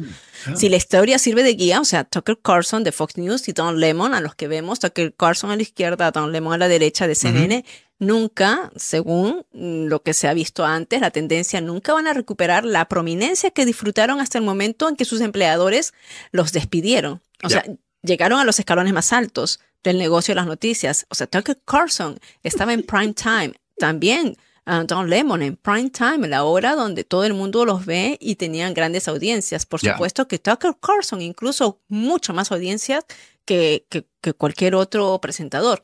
Ah, ahora, con esta caída, según el análisis que está haciendo el, periodista eh, que es eh, Paul uh, Farhi, está haciendo este análisis, dice, va a ser muy difícil porque ya han habido otras estrellas como las que ha mencionado Samuelito, que nunca se habían recuperado. nunca se recuperaron. el problema que tiene esta gente es que se meten en líos. Cuando están en la cúspide, creen que son los dioses del Olimpo y que pueden hacer lo que se les da la real gana, mm. pero el, problema es, uh, dice, uh, ok, uh, Carlos me acaba de decir, guys, I cannot make it today, I'm sorry, eh, no, no, puede estar Carlos al abogado Joseph Maluf con eh, nosotros. Eh, a dónde iba, abogado Maluf, hay, hay gente, bienvenido, ¿qué tal, cómo le va? Buenos días. Lamento que solamente sea yo, pero ¿qué vamos a hacer? ya, no, ¿Qué nos queda de otra? Es lo único que tenemos, damas y caballeros. No, no, no, no, hemos despedido a Carlos por si acaso. Ya, no, no, el, detalle es que queríamos ver cada una de las posiciones de ambos abogados. Eh, yo sé exactamente cómo piensa el abogado Joseph Maluf en estos menesteres, en la parte legal, pero en la parte, eh, quería preguntarle a Carlos Salvado, en la parte de violación de leyes, eh, a qué se, se exponen esta gente Estamos hablando, abogado Maluf, del el hecho de que dos presentadores estrellas, uno de Fox News y el otro de la cadena CNN, lo sacaron, lo sacaron del... Y uno dice, ah, no, a, Tucker Carlson lo sacaron por, los, eh, por el billete que tienen que pagar por la demanda. Mm. Ahora se está eh, conociendo que no es del todo cierto y que hay más cosas tras bastidores, específicamente con una productora de la cadena Fox que presentó un reclamo legal, abogado. Sí, yo tuve la oportunidad de ver una entrevista que esta muchacha hizo en televisión el día de ayer, mm. la cual me hizo pensar bastante de que el ambiente eh, en donde ella trabajaba bajo Tucker Carlson era un ambiente hostil, era un ambiente antimujer, era un ambiente sexista, un ambiente arrogante, un ambiente inaceptable hasta cierto punto, y no solamente es ella entonces, no es, yo entiendo que muchos, eh, como Fox nunca anunció la razón por la cual lo estaban despidiendo. Yo creo que cuando tú miras lo que él hizo con lo de enero 6 y le añades todo lo que estás viendo ahora detrás de, ¿no? Cuando la gente va a la oficina y trabaja. Yo creo que es importante tomar esta oportunidad para que nuestra audiencia entienda que no hay nada peor que maltratar a una persona que trabaje para usted. Punto y final. Así que esto, eh, Rupert Murdoch se da cuenta que eh, tiene empleados que trabajan para él y no les importa la compañía, mienten en el aire, le costó casi un billón de dólares. El hombre dice, no, este hombre y ahora maltrata a las personas, a las productoras, eh, etcétera, etcétera, etcétera. Entonces, yo creo que, ah, ¿me entiendes? Tenemos que darle una oportunidad a cada persona para defenderse, pero el hecho de que lo sacaron públicamente sin ningún tipo de, reservación ni aviso, Hicieron sin, anestesia, mano. Sin anestesia. sí, se arrancaron la curita que, de un solo golpe, ¿no? Y, la idea es, yo creo que los medios tienen que regresarnos a tener tienen que tener credibilidad. Y si lo que vamos a ver es que van a mentir y de ahí pagan porque mienten y saben que mienten, entonces ¿para qué voy a ir yo a ver las noticias en un canal que tal vez esta vez también está mintiendo? Pero eh, se parece a un tabloide de, mal, de, mala muerte, abogado, porque la verdad las cosas es que los, los, los tabloides tienen que tener un fondo especial para enfrentar demandas. sí, eh, hasta cierto punto eso es muy cierto. O sea, mira, hay un balance en ese mundo. Yo no soy experto en esa área, te lo puedo asegurar, pero yo creo que hay un balance. Mientras más escandalosa es la mentira, mm. más dinero ganas, más vendes, más periódicos, más suscripciones. Entonces ve la ganancia y tal vez esa ganancia, ah, Samuel, es más grande que el dinero que le estás pagando a la víctima. Es muy probable. Y eso, y eso es lo que yo creo que Fox News está haciendo, está justificando lo que hicieron. Es decir, bueno, ¿saben qué? Es cierto, mentimos. Es cierto que la gente estuvo con nosotros. Ah, es cierto que ganamos un dineral de plata, pero pagar eso está bien, todavía nos queda dinero. Así que eh, el problema es que la imagen, en mi opinión, y obviamente yo no veo Fox News, pero eh, para mí la, imagen está dañada permanentemente. Eso, eso nadie, siempre va a quedar como el caso más grande de difamación de un periódico, de un medio grande, eh, como Fox News y, y Rupert Murdoch, conservador y, te das cuenta que, esta gente no está pensando correctamente, ¿me entiendes? Porque eso no es la manera en que los medios deben de presentarse, especialmente de noticias. Mm. Ahora, eh, como estaba diciendo A.B. Grossberg, que es la, que está alegando eh, que, que ah, trabajó en un ambiente así hostil, ¿no? Pero tiene que ver también que de repente parte del el acuerdo con Dominion era que salga eh, Tucker Carlson. ¿Cree usted, abogado, que habría algo de eso? No, creo yo. Yo creo que eh, lo hubieran anunciado los abogados de, mira, cuando tú tienes un acuerdo, un convenio, y yo tengo esta experiencia en los casos grandes, hablamos un montón acerca del caso y después nos quedamos callados. Bueno, eso es porque en todos los contratos requieren que se mantenga la información confidencial. Nadie quiere que alguien salga hacer propaganda de un acuerdo, ¿verdad? Mm. Cuando tú no tienes esa cláusula, mm. eso significa que tú puedes decir lo que se te da la gana. Mm. Y puedes decir, esta persona me, me hizo aquí, esta persona hizo allá, mire el video, mire las pruebas, me tuvo que pagar 8 millones y eso demuestra que es culpable. Nada malo, nada malo. Ah, y no te pueden demandar por difamación porque es la verdad. Ya. Ahora, si tú tienes un acuerdo como este, en donde puedes publicar la cantidad de dinero, ¿no creen ustedes? Mira, te voy a dar dos cifras. Imagínense que la cantidad no hubiera sido 787 millones de dólares. Ok. La cantidad, 15 mil dólares. Ah, no, pues. No. ¿Qué piensan ustedes? no, claro, imagínate. Entonces la, la cantidad sí te dice mucho, ¿no? Sí, claro, la cantidad te dice que hay culpa por ahí, porque... Ah, y eso es la razón por la cual la mayoría de convenios requieren confidencialidad, la cual ah. requiere que no se mencionen qué cosas, los números. O sea, comenzamos con los números. Entonces, el hecho de que ellos han podido hablar acerca de la cantidad me asegura que no hay una cláusula de confidencialidad, que estoy seguro que Fox la exigía. Ah, y yo creo que Dominion dijo, no, no, no, no, no, ustedes van a mantenernos callados y de ahí van a decirle al público en Fox News, porque ustedes tienen un canal, tienen una plataforma de que ustedes eran víctimas. Y casualmente eso fue lo que hicieron, porque publicaron no una disculpa de que mintieron y tuvieron que pagar casi un billón de dólares, pero lo que dijeron fue, no, no, no, no, nosotros vamos a mantener los estándares que altos de, de Fox News. O sea, como que los hubieran felicitado como que ellos hubieran ganado. Entonces, y ese era el temor que tenía Dominion y por eso fue que Dominion dijo, no, si ustedes quieren confidencialidad, nosotros no vamos a hacer un acuerdo. Y en donde yo creo que se peleó más sobre eso que lo que se peleó en términos económicos. Mm, ok, ya, sí, porque ese prestigio, ¿no? De la, de, y, y porque también Fox News ahora también está enfrentando otra demanda de 2.500 millones. Mira, esa demanda, ya por lo menos saben el precio, ya saben lo que van a pagar. Para mí no es tanto la demanda, es más eh, la cantidad de pruebas que tienen sobre la cantidad de pérdidas. Entonces, hablemos para que la gente sepa de dónde vienen estos números. Si tú tienes una empresa como Dominion que vende máquinas que cuentan los votos y que con, hay, una de las cosas que sabemos en Estados Unidos es que la gente se reproduce. Y sabemos, que todo el mundo se reproduce, que hay más votantes que van llegando a los 18 años cada día. Eso significa que necesitamos más urnas, necesitamos más centros de votación, necesitamos más máquinas para contar los votos. Entonces, tiene, ese es un negocio, no es un negocio que ya vendió 20 máquinas y ya estuvo, no, es un negocio que ha vendido miles de máquinas y que diferentes estados están considerando adquirir estas máquinas para facilitar el conteo. Correcto. Muy bien. E, estas máquinas, damas y caballeros, cuentan los votos y también el voto queda grabado y queda en una caja, o sea, un papel, que es una copia. No es solamente lo que la máquina cuenta. Si alguien reta el resultado, lo que se hace es que se va a la caja donde están los documentos y los individuos que cuentan, cuentan voto por voto, ¿ok? No están controlados por satélites en Italia. Estas máquinas no están controladas por nadie en la internet, no están conectadas. Hugo Chávez.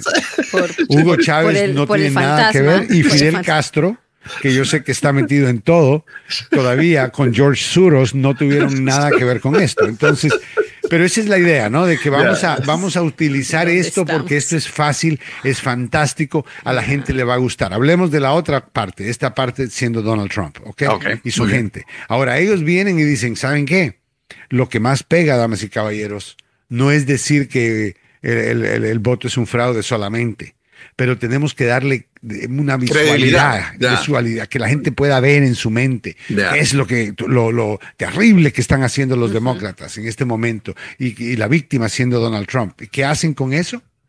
Bueno, empiezan a, poner que la máquina está cambiándole el voto en Italia, que no sé cuánto, que la máquina eh, eh, flipió los votos de Donald Trump a, de, a, Biden y lo decían públicamente. Sidney Powell lo decía como un hecho. O sea, un hecho es diferente de una opinión. Una opinión sería, ¿quién sabe si las máquinas funcionan, damas y caballeros? Pero nosotros cuestionamos esos resultados. Ahora, eso no significa que están diciendo que las máquinas están manipuladas por Hugo Chávez desde la tumba. O sea, pero eso es lo que estaban diciendo, porque eso es más popular. O sea, que, que los Hicks que estaban prestándole atención, los MAGA, super magas que estaban prestando atención a esto y son que teoristas de conspiraciones y cosas. Entonces, les gusta esto, es un gancho, cabrón. Este es el chum que tiras de la lancha, ¿no? El, montón de, pescado para que, se, lleguen los pescados. Eso es lo que es esto. Y lo hacen a costillas de qué? Ahora hablemos regreso, de regreso de Dominion. ¿Qué es lo que Dominion vende? Bueno, vende que las máquinas funcionan correctamente. Correcto. ¿Qué es lo que ellos venden? Venden una máquina que funciona correctamente, que, que cuenta los votos correctamente, que no es manipulada por nadie exteriormente, que no está bajo control de ningún satélite, que son máquinas seguras, que hay confidencialidad y que puedes contar con ellas. Y eso fue todo lo que atacaron. Mm. Eso fue todo lo que dijeron en Fox News, sabiendo que era mentira. Ahora, los medios se pueden equivocar. Repito, los medios se pueden equivocar. Pero hay fe de ratas, se corrige. Pero se corrige y se busca. Primero tienes que buscar. Tú no puedes hacer lo que se llama ignorancia voluntaria. Yo no sabía, yo no sabía porque no veo, ¿no? Pero usted se tapó los ojos. Por eso es que usted no vio. Pero usted debería de ver usted debería de chequear.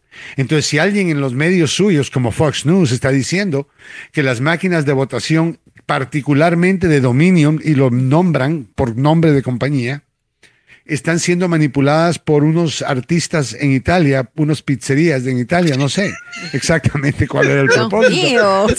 Pero sé que estaban siendo controladas por alguien en Italia, que, entonces yo, el que estoy diciendo esto en Fox News, voy a decir, un segundito, tenemos que verificar nuestra fuente. Y por dos fuentes independientes o tal vez más, para poder asegurarse que si van a nombrar a una compañía por nombre, y van a atacar el corazón de la compañía, que es la veracidad de estas máquinas, que tengan las pruebas verdaderas para hacerlo, cuando tú no las tienes y sabes que es mentira. Y ellos sabían que era mentira. ¿Por qué? Por los textos, correos electrónicos y pruebas documentadas que típicamente no existen y en un futuro estoy seguro que las van a quemar el primer día. Esto nunca se va a repetir. Pero te digo que ellos sabían o debieron de saber. Ellos pueden decir, en el futuro, miren, no hay emails, no hay textos, nos callamos la boca, dijimos que estaban las máquinas controladas porque pensamos en buena fe de que eso era así. No, ahí no termina el caso. Tienes que chequear cuánto tiempo tenían ellos para verificar sus fuentes, por qué no verificaron las fuentes que una hora, dos horas tal vez de tiempo antes de ir al aire y poner esto en todo el país. Así que eso tampoco los, los arregla el problema, pero claramente ahorita los tienen con las manos en, en, la, la, caja de la cuestión de galletas. ¿Por qué? Porque ellos están hablando sabiendo que es mentira. Eso se llama difamación. Mm. Oh. Difamación es decir una mentira que perjudica a otra persona. Si es la verdad, no es difamación. Entonces, si la señora que comenzó su juicio el día de ayer en contra de Donald Trump, acusándolo de violación, mm. de difamación y todas otras cosas, mm. Eso comienza, comenzó ahora y comienza con esa teoría, ¿no? De que esto fue lo que pasó y yo quiero ver pruebas. ¿Por qué difamación? Porque nadie debería de ser acusado de violación, porque eso es algo terrible. Crímenes, acusarte de robar es un crimen. A fulano y tal es un ladrón, eso es difamación si es mentira. Las máquinas no funcionan y están creando un fraude constitucional. Esto es un crimen, esto es terrible. ¿Tú no crees que el país entero hubiera parado los frenos inmediatamente y ver si eso fuera cierto o no? Pero no lo hicieron porque nunca fue cierto. Y las máquinas, Trump finalmente averiguó cómo funcionan y cómo, cómo meterse a los programas. Ese es, él es el único que está buscando cómo alterar el resultado de las máquinas. Él, él es el que se quejó de lo que él está tratando de hacer. Hmm. Eso es la candidatura de Donald Trump 2024. No se olviden de votar.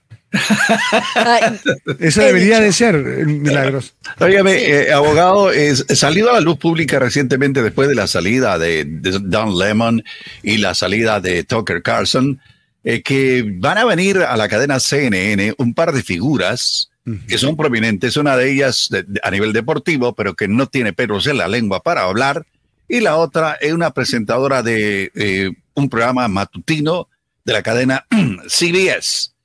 Ellos son los, los que van a... Oh, por supuesto. Ah, of course, King, King. Sí, los que probablemente van a reemplazar a Don Lemon. Eh, sería fantástico que lo hicieran por la mañana porque eh, esta eh, periodista es muy buena. Charles Barkley es un hombre que recientemente lo entrevistaron y que dice las cosas por su nombre y apellido y no tiene ningún miramiento, abogado. sí, o sea, mira, yo te voy a decir algo. recuérdense que muchas personas, yo veo la transición entre políticos y ahora presentadores, mm. entretenimiento y cosas que son diferentes. No es la misma profesión. Entonces, hay, ah, hay personas que les va muy bien, hay personas que no les va muy bien, depende de la transición. y, a mí yo creo, yo respeto mucho a los periodistas, personas que hacen este trabajo tan arduo de presentar las noticias, dar las noticias y los hechos verdaderos de una manera, bueno, que te entretiene y que te informa. Eso no es fácil.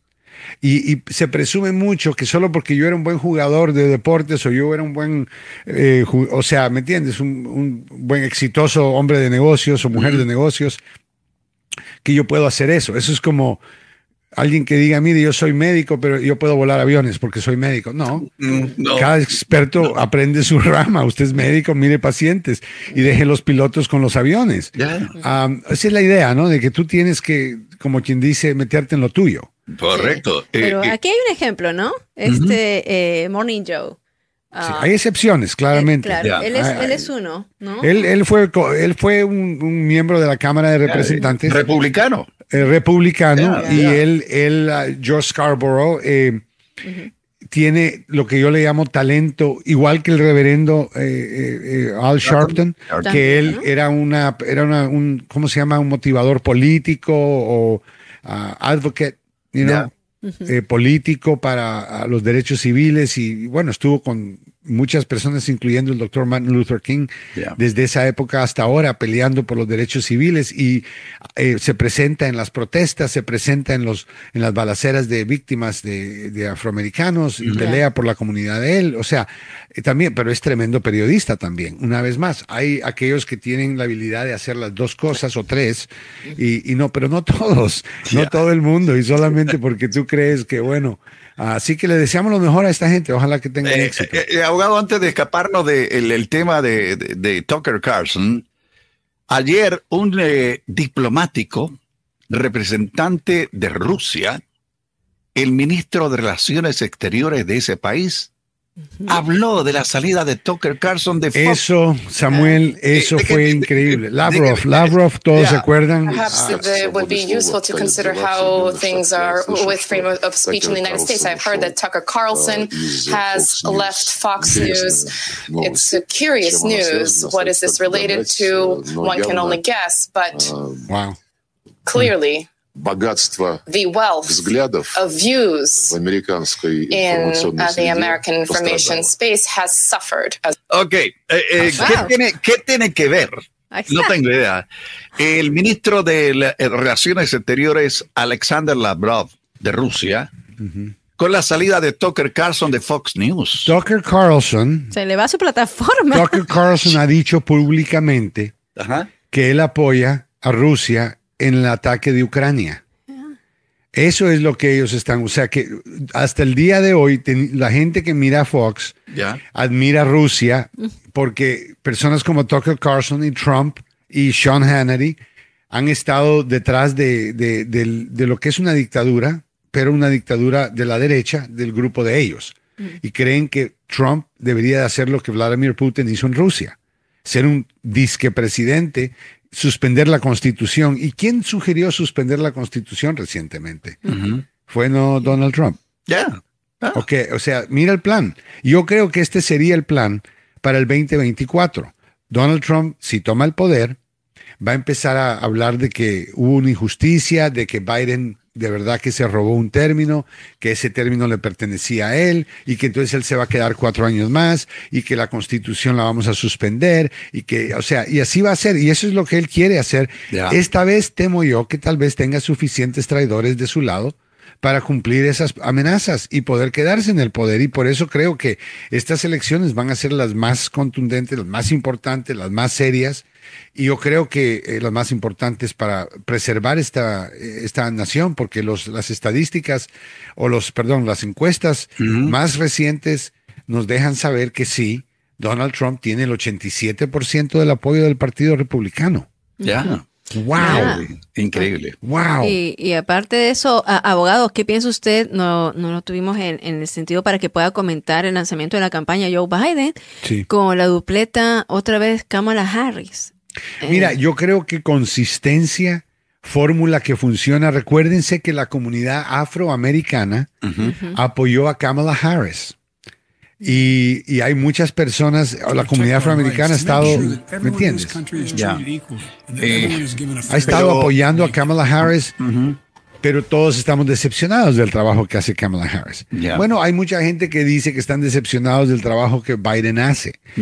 Honestamente, Biden en este comercial ha hecho una lista de todas las cosas que él ha hecho, algo que nosotros hemos comentado en el programa y la verdad que ha hecho cosas increíblemente importantes para todos, incluyendo los republicanos, como pasar una ley de infraestructura, el CHIPS Act, construir estas, eh, la parte técnica en Estados Unidos, no, o sea, Made in the USA, que era una cuestión que Trump había prometido, nunca lo cumplió, Biden lo está haciendo, trayendo que la fabricación de esta tecnología aquí y no en China. O sea, los avances, eh, los, la ley de durante la época de COVID, de ayuda, todo eso. O sea, ha hecho cosas, pero no las anuncia como Trump que anunciaba todo cada 15 minutos. Y Trump anunciaba cosas que no eran buenas. Bueno, Hoy eh, voy a suspender el vuelo de personas de musulmanes del Medio Oriente, de todos los países. ¿Se recuerdan de eso? Ya, y después tuvo que... Oh, tuvieron que reabrirlos, o sea... Eh, eh, abogado, después del, después del anuncio ayer del de, el presidente uh, Joe Biden de buscar la reelección, hubo una respuesta por parte de Donald Trump. Nosotros pasamos temprano en la mañana una parte de, de, ese, de esa declaración, pero me gustaría que escuchara una parte de la misma relacionada con la cuestión de Rusia y China, abogado. Sí, sí, me parece. Escuché parte, pero por favor, ponlo de nuevo porque creo que es muy interesante. Eh, Rusia está haciendo equipo con China. Irán está a solo días de tener eh, una bomba nuclear. Y eso es gracias a que él canceló el acuerdo con Irán. Ya. Cierto.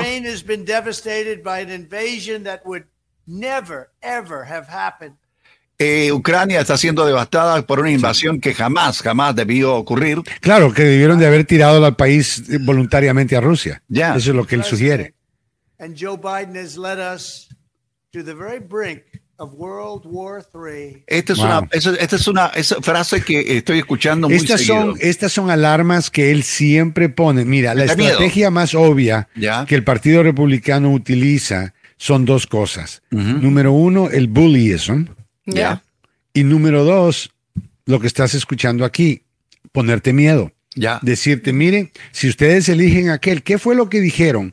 Y sabes lo que deberíamos de hacer, es buscar toda la propaganda que hizo él y el Partido Republicano en contra de Joe Biden, donde prometieron que no más ganaba Joe Biden, que nos íbamos a ir al comunismo. Sí, y prometieron que la economía iba a estar en el piso, que íbamos a... Ahorita la economía está mucho mejor que estaba con Trump, ha creado millones de empleos, el interés ha estado estable. Si ustedes se dan cuenta, ya no estamos en una crisis, la inflación, la gasolina, todas las cosas que y todos los empleos que él sigue creando y los atentos para lidiar con la frontera que finalmente está establecido un poco una orden más o menos en la frontera. O sea, el hombre está haciendo el esfuerzo. No quieres quitar a alguien que está funcionando del trabajo. Ahora, Kamala Harris, lo único que te digo es esto, y a Cecilia y a todos los que nos escuchan. Vamos a ser honestos por un momento acerca del papel del vicepresidente de Estados Unidos. Siempre ha sido decorativo, abogado es completamente BS ser vicepresidente. ¿Ok? Y se lo puede decir alguien tan famoso como el señor John Adams. Mm. John Adams fue el primer vicepresidente de Estados Unidos. Y estaba aburrido, no sabía qué hacer, estaba desesperado. El trabajo de él es estar sin hacer nada y esperar a que, si Dios no quiere, el presidente muere, toma el control.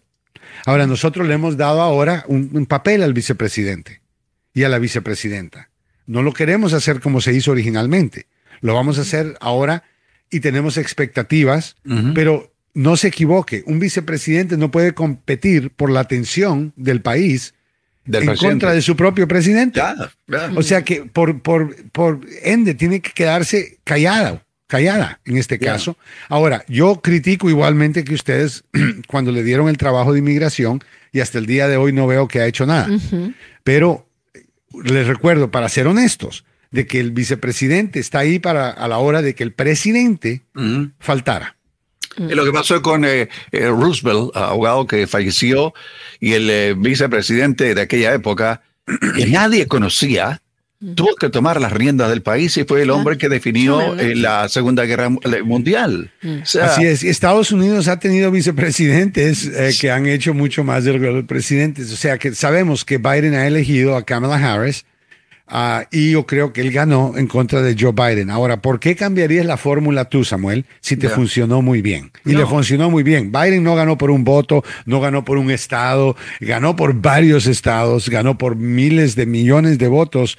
Y eso significa el voto popular una vez más alto. Ahora, no nos olvidemos, Trump cogió más votos en el 2020 que lo que recibió en el 2016 y eso hay que tener cuidado, ¿no? Exacto. Y eso es lo que yo le digo a la gente. No pueden quedarse callados o sentados.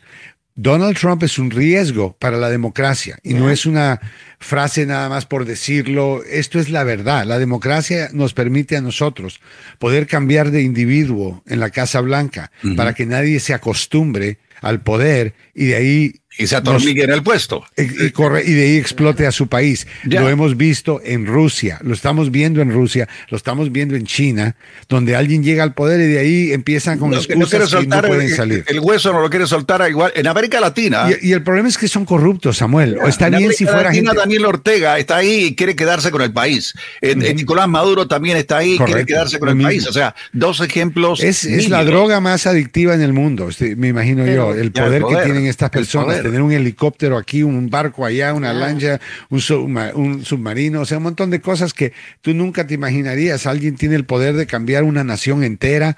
O sea, y el dinero, por supuesto, el dinero que oh. corrupte a toda esta gente. Entonces, Donald Trump, hasta el momento, viene con un cargo criminal pendiente que tiene 34 cargos técnicamente hablando. Tiene ya como cuatro, si no cinco investigaciones que van en camino, cuatro criminales que están prometiendo cargos criminales en un futuro. ¿No te está diciendo eso que si él es tan criminal, sido acusado políticamente dos veces, que tal vez darle el poder de regreso sería el error más... O sea, si tú tienes uno de tus empleados en la oficina que te está robando, ¿le vas a dar las llaves de la caja fuerte? Mm. Pero, por supuesto, abogado, para los que votamos, es irracional que él salga. Para los que votamos, pero ¿qué tal aquellos que ya no creen en el voto? Yo estoy hablando de aquellos que, votaron por él, aquellos que apoyan a Donald Trump, tienen que entender que la razón por la cual Donald Trump es investigado de todos estos crímenes es porque el hombre es un criminal. ¿Ok? No es un truco, no es una conspiración, no es que queremos, ah, que, que, no, eh, todos queremos lo mismo en este país. Felicidad, prosperidad, independencia, queremos paz, queremos vivir en un lugar seguro donde no va a haber una bomba. Mire lo que está pasando en Israel, mire lo que está pasando en el resto del mundo. Mm.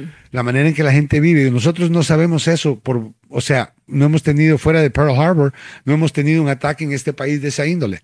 Entonces, eh, ¿me entienden? No sentimos ese daño que la guerra causa, la destrucción de la inocencia de sus niños, a veces la muerte de niños, como en Ucrania. Entonces, esto no es tan simple de darle el poder a una persona. Ahora, Donald Trump es un mentiroso, lo sabemos. El Washington Post lo nombró el mentiroso número uno.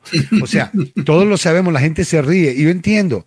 Mire, entiendo que él quiere demostrar que él siempre va a decir que él es el ganador. Esa es una cosa, pero es otra mentir como él miente. Él miente a nivel donde causa daños al país, comparte información secreta con otros enemigos de este país como Rusia. o sea, si, si, estamos cansados del sistema que tenemos y creemos que alguien como Donald Trump va a hacer algo mejor, ¿por qué no examinamos el triunfo o falta de triunfo de sus negocios, de lo que él ha hecho. Porque la compañía más grande en este país para manejar se llama el gobierno de los Estados Unidos de Norteamérica. Oh, Esa es una corporación.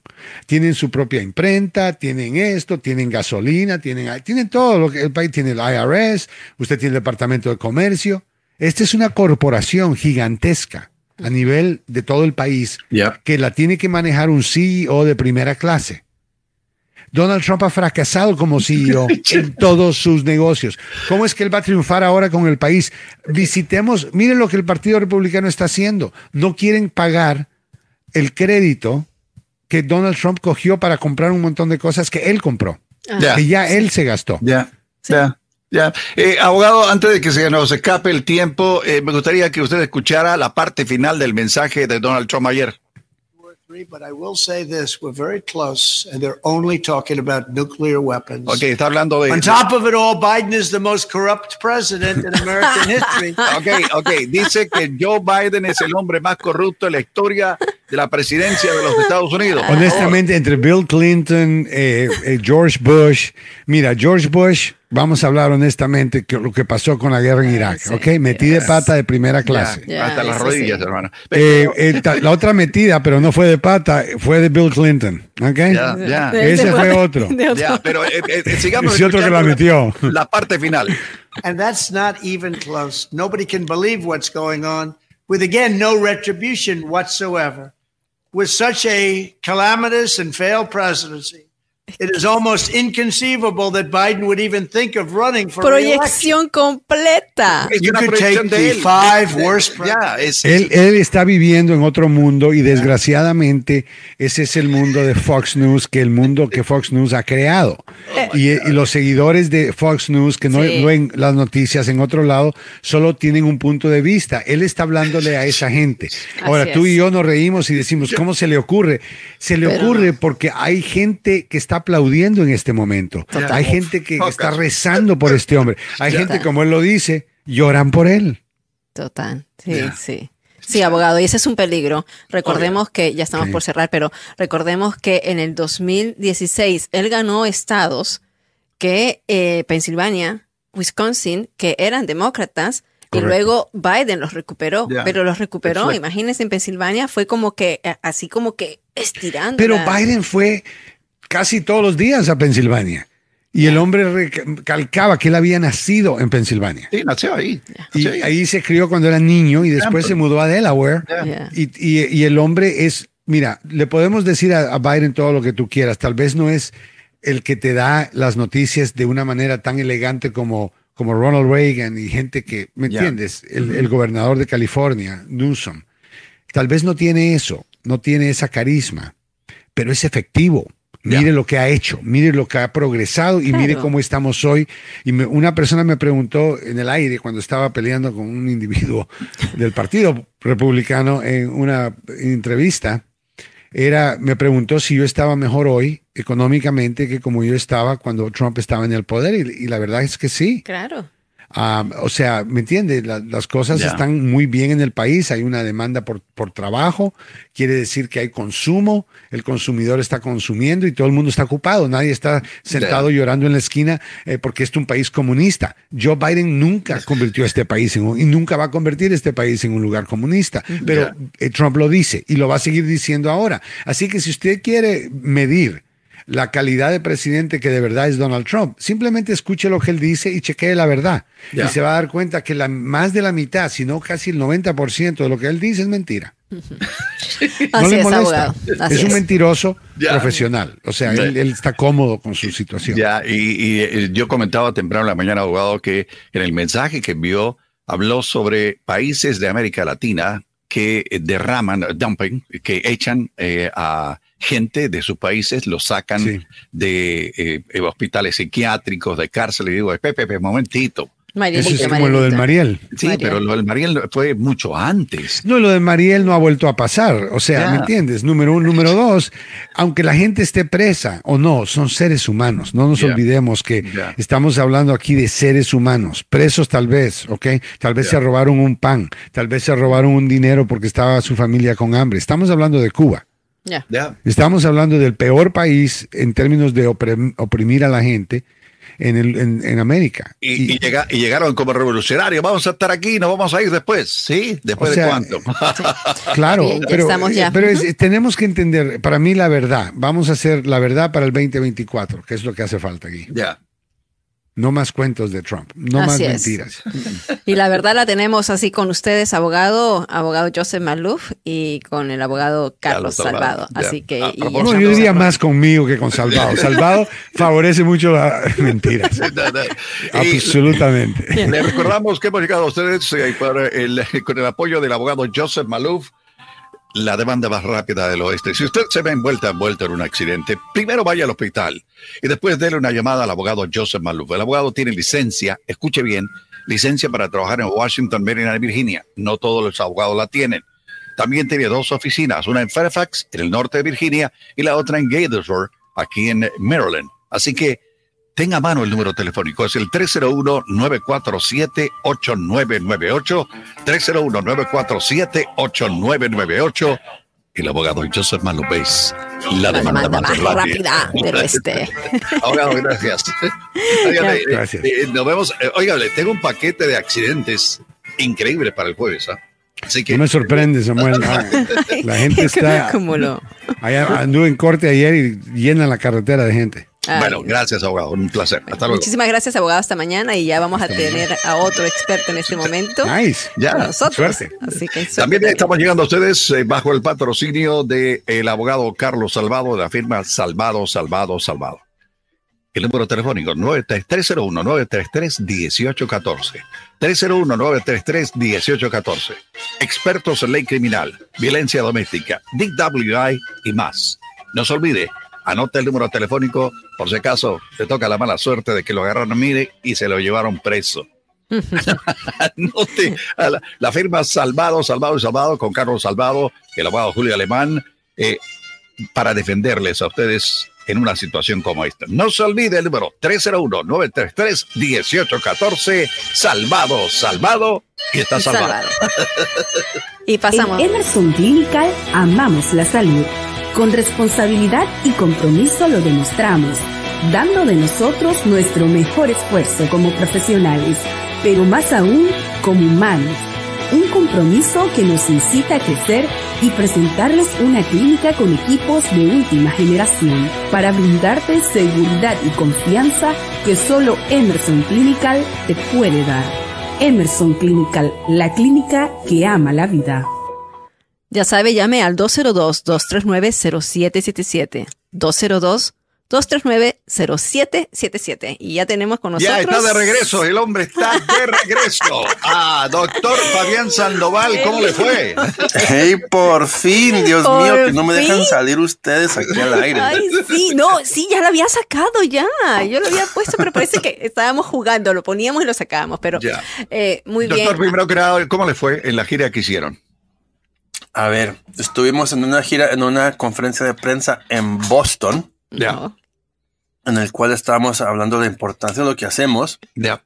con el Atlantic. la- el, el, ¿Magazine? el Atlantic es it's a newspaper. Ya, Ok, eso es- sí, el Atlantic. Ya. Y pues ahí tuvimos la oportunidad de hablar con el presidente de Pharma sobre lo- la importancia de lo que vamos progresando, qué son los retos, qué son los problemas que ve nuestra comunidad latinoamericana Ya. en todos los estudios. Y después de ahí estuvimos en... ¿Dónde estamos después de ahí? ¿Era San En- Francisco o no? En San En Francisco. San muy bien. Francisco. Sí, nosotros le seguimos el itinerario. No, yo- yo- Gracias, gracias. En San Francisco también dando el apoyo a los estudios de oncología. Eh, tengo el, el honor de, de estar parte de, de- del comité de, de recomendaciones para estudios de oncología y cómo vamos progresando eso. Y también vamos muy interesante. Y ahora mañana nos vamos a una conferencia de belleza. Órale, Ah, ¿para dónde? órale. Nos vamos para Phoenix. En Arizona. Ah, en Arizona. Phoenix. Se van a- con Vela entonces, con el Instituto vamos. Vela. Exacto, con Instituto Así. Vela para hablar de, lo- de los tratamientos nuevos, el, el- el láser que tenemos aquí, las máquinas que tenemos para hacer micro aguja con radiofrecuencia, Ujú. cómo podemos atonar un poquito, de, un poquito más esas, esas máquinas para que nos funcionen mejor para nuestra comunidad. Eso Ah, vamos a buenísimo. entrenarnos más. Sí. Ah. O Siempre sea, hay que estar aprendiendo, siempre hay que Ya. estar entrenando. ¿Y Siempre, cuándo siempre, regresa, siempre. doctor, de Phoenix? El sábado. el Ah, sábado. o sea que va a ser eh, largo el tiro, mi Sí. querido. Sí, hay Oh. mucho que aprender. Hay, hay, vamos, a, vamos practicando. Hay estudio, se, llama laboratorio en cadáver. O sea, podemos hacer estudios en cadáver también. Ay, Ya.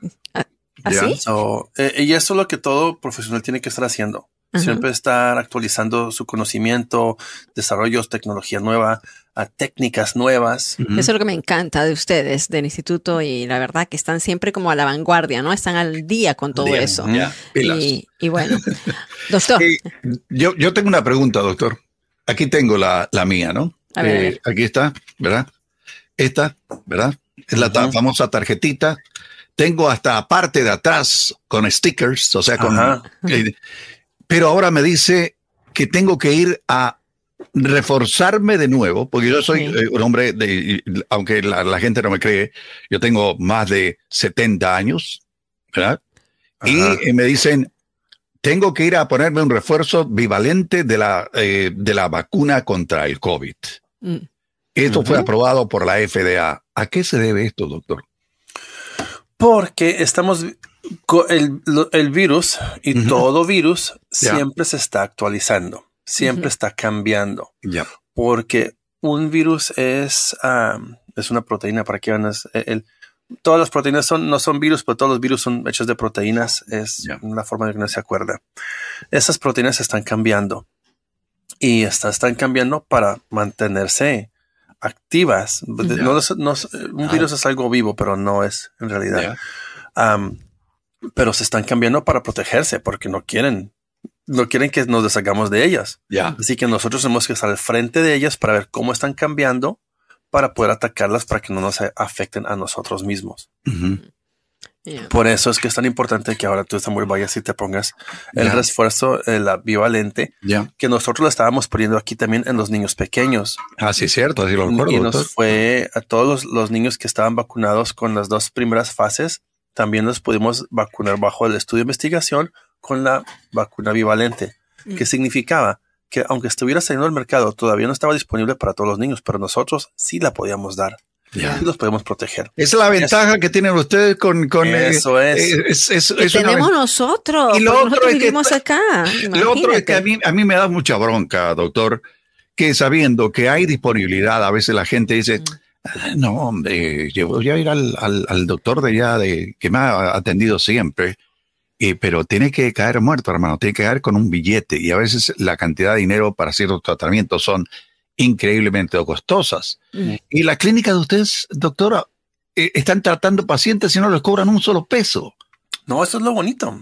Es, increíble. Ahora, doctor, en este aspecto, ah, ¿cuáles son los programas en este momento que usted cree y, que, debemos estarle prestando atención, aquí, ¿no? Eh, de los cuales nos podríamos estar beneficiando. Pues ah, mira, Milagros, ahora eh, estamos haciendo un gran esfuerzo en ver que las mujeres entre 16 y 40 años de edad no tengan el citomegalovirus. Ok, entre 16 y, 40. Y 40 años. No 41, no 42, tienen que ser no más de 40 años. De 16 a los 40 años, mujeres deberían venir con nosotros a ver si no tienen el, citomegalovirus. Primero que todo, el citomegalovirus es un virus muy contagioso que se encuentra en, los bebés, en las lágrimas, en, la orina, en la saliva. Okay. Podemos encontrar el citomegalovirus. Es, es la forma más fácil de contagiarnos, es tener en contacto con estos productos. ya que la mujer es, es infectada con el virus, pueden correr un gran riesgo que cuando ellas queden embarazadas, van a haber dos cosas. Si ellas están infectadas, van a estar compartiendo este virus con todo el mundo. Esposos, chiquitos, y los esposos también pueden contaminar a los demás. A los esposos no les pasa nada, sino que tienen el virus ahí en el sistema. Pero las mujeres, al estar infectadas y quedan embarazadas, y tienen el virus, el riesgo que el bebé nazca con una deformidad es muy alto, que nazcan sordos, ah, que nazcan ah, con anencefalia, o sea, un cerebro más pequeño, hasta muerte al nacer. Ok, ah, en silla de ruedas, por una parálisis este virus, y estaba yo comentando eso con el doctor ah, José esta mañana, que es el encargado del estudio, que es algo que nosotros no, no escuchamos mucho. ¿No? Sí, sí. no escuchamos que este virus es tan peligroso. Y como hemos ido en todos los trayectos de todos los estudios, vamos nosotros adelante de todo. Ya. Va a llegar un punto, mis amigos, en el cual espero un boom de citomegalovirus y un montón de bebés con, eh, con daños más avanzados y los vamos a empezar a atribuirlos, atribuirlos, perdón, a este virus. ¿Y por qué? Porque, ¿por qué qué? ¿Por qué? Eh, eh, hay dice que va a haber ese boom? aumento. Porque estamos viendo tanto cambio en tantos virus diferentes que este es el que debe estar ahí. Y existe. Igual como estuvo el RSV, el virus respiratorio. Pero tal vez no hay, un diagnóstico, o sea, existe porque es que los niños salen como deformes o porque los niños salen con, problemas y después podría ser. Ah, Así que nosotros lo que estamos haciendo ahora es a las mujeres de 16 años a los 40 años, las traemos a la clínica se les hace un examen físico básico y se les toma muestra de sangre y, signos vitales. En la muestra de sangre la mandamos al laboratorio a ver si no tienen los anticuerpos de, del citomegalovirus. Si no tienen los anticuerpos, significan que no están infectadas, que no estuvieron infectadas, estamos buscando el virus en el cuerpo. Si no tienen el virus en el cuerpo, inmediatamente aprovechamos y las vacunamos. Mm. Esta vacuna no existe en otro lugar. Eso es lo que le iba a preguntar. O sea, esta vacuna es totalmente, es algo innovador. Sí, estamos en fase 3, en el cual significa ya nos, está, ya nos dimos cuenta, el nivel de seguridad es muy bueno. Los resultados han sido muy positivos. No hay efecto secundario para las mujeres, así que no se asusten que no va a haber un, una reacción, secundario, ¿no? va a haber una reacción, no se van a morir, no les va a dar cáncer, no les va a haber un efecto, a los maridos no les va a pasar nada, no hay impotencia, no hay disfunción eréctil, no hay ganas de tener relaciones con las mujeres, no va, a haber, no va a haber resequedad vaginal, no va a haber dolor, nada. Ah. ¿Saben qué va a haber? va a haber el, la oportunidad de que ustedes estén tranquilas, que cuando estén embarazadas y tengan un bebé, no vayan, vayan, van a poder disminuir el riesgo de que su bebé nazca con un problema. Ahora, si vienen y ya están positivas, pues desafortunadamente están positivas y no podemos hacer nada. Pero aunque sea, saben que están con este virus y van a estar más pendientes de cuando están con los niños pequeños de no, no transmitirlo y la forma de no transmitirlo es asegurarse que se laven las manos bien, tener la buena higiene y proteger a los chiquitos que les podemos ah, contaminar con este virus. Eso es el propósito de todo esto. Así que no les dé pena, no les dé miedo. Ayer tuve un paciente que tuvo miedo de hacerse un mamograma porque no quería saber los resultados. Come on. Ay, es que, doctor, a veces uno como se, e, esa es la, la idiosincrasia a veces de, de, las personas de que no, no voy al doctor porque no quiero saber qué tengo. Al contrario, señores, vayan al doctor. O sea, no hay nada mejor que la prevención. Y cuando ya a uno, pues por supuesto, le están detectando algo, a buscar los tratamientos adecuados para ello. Así que eh, voy a mostrar en pantalla, exámenes para las mujeres entre 16 y 40 años de edad para descartar el citomegalovirus. Llamar al 202 239 0777 202-239-0777 y para poder participar también de la vacunación en contra de este cita a ver, citomegalovirus. Sí, difícil. Ah, Entonces, no sé qué escribí allí, pero ahí le puse. Doctor, ¿cómo se contrae esta enfermedad? Eh, muy sencillamente, Samuel, al estar en contacto con, con, cualquier persona que tiene y no, no sabemos quién lo tiene. Ya. Mm lo podemos encontrar en la saliva. O sea, por eso es que es, hay veces es, no se recomienda que los padres les estén dando tantos besos en la boca al bebé.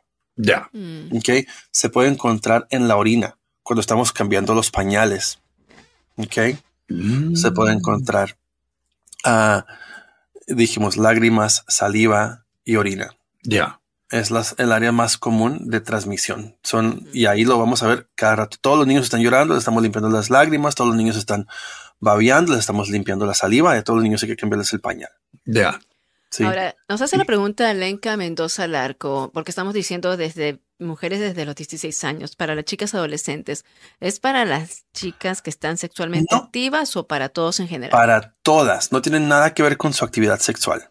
Oh. No tiene nada que ver con su actividad sexual. Para la actividad sexual sí hay otra vacuna. Ya, ya. Ah, o sea, bien, en, me, la puso bien aquí, la, la, Lenca. ajá. Para las mujeres que, que están sexualmente activas, hay una condición, una enfermedad que se llama gonorrea. Ya.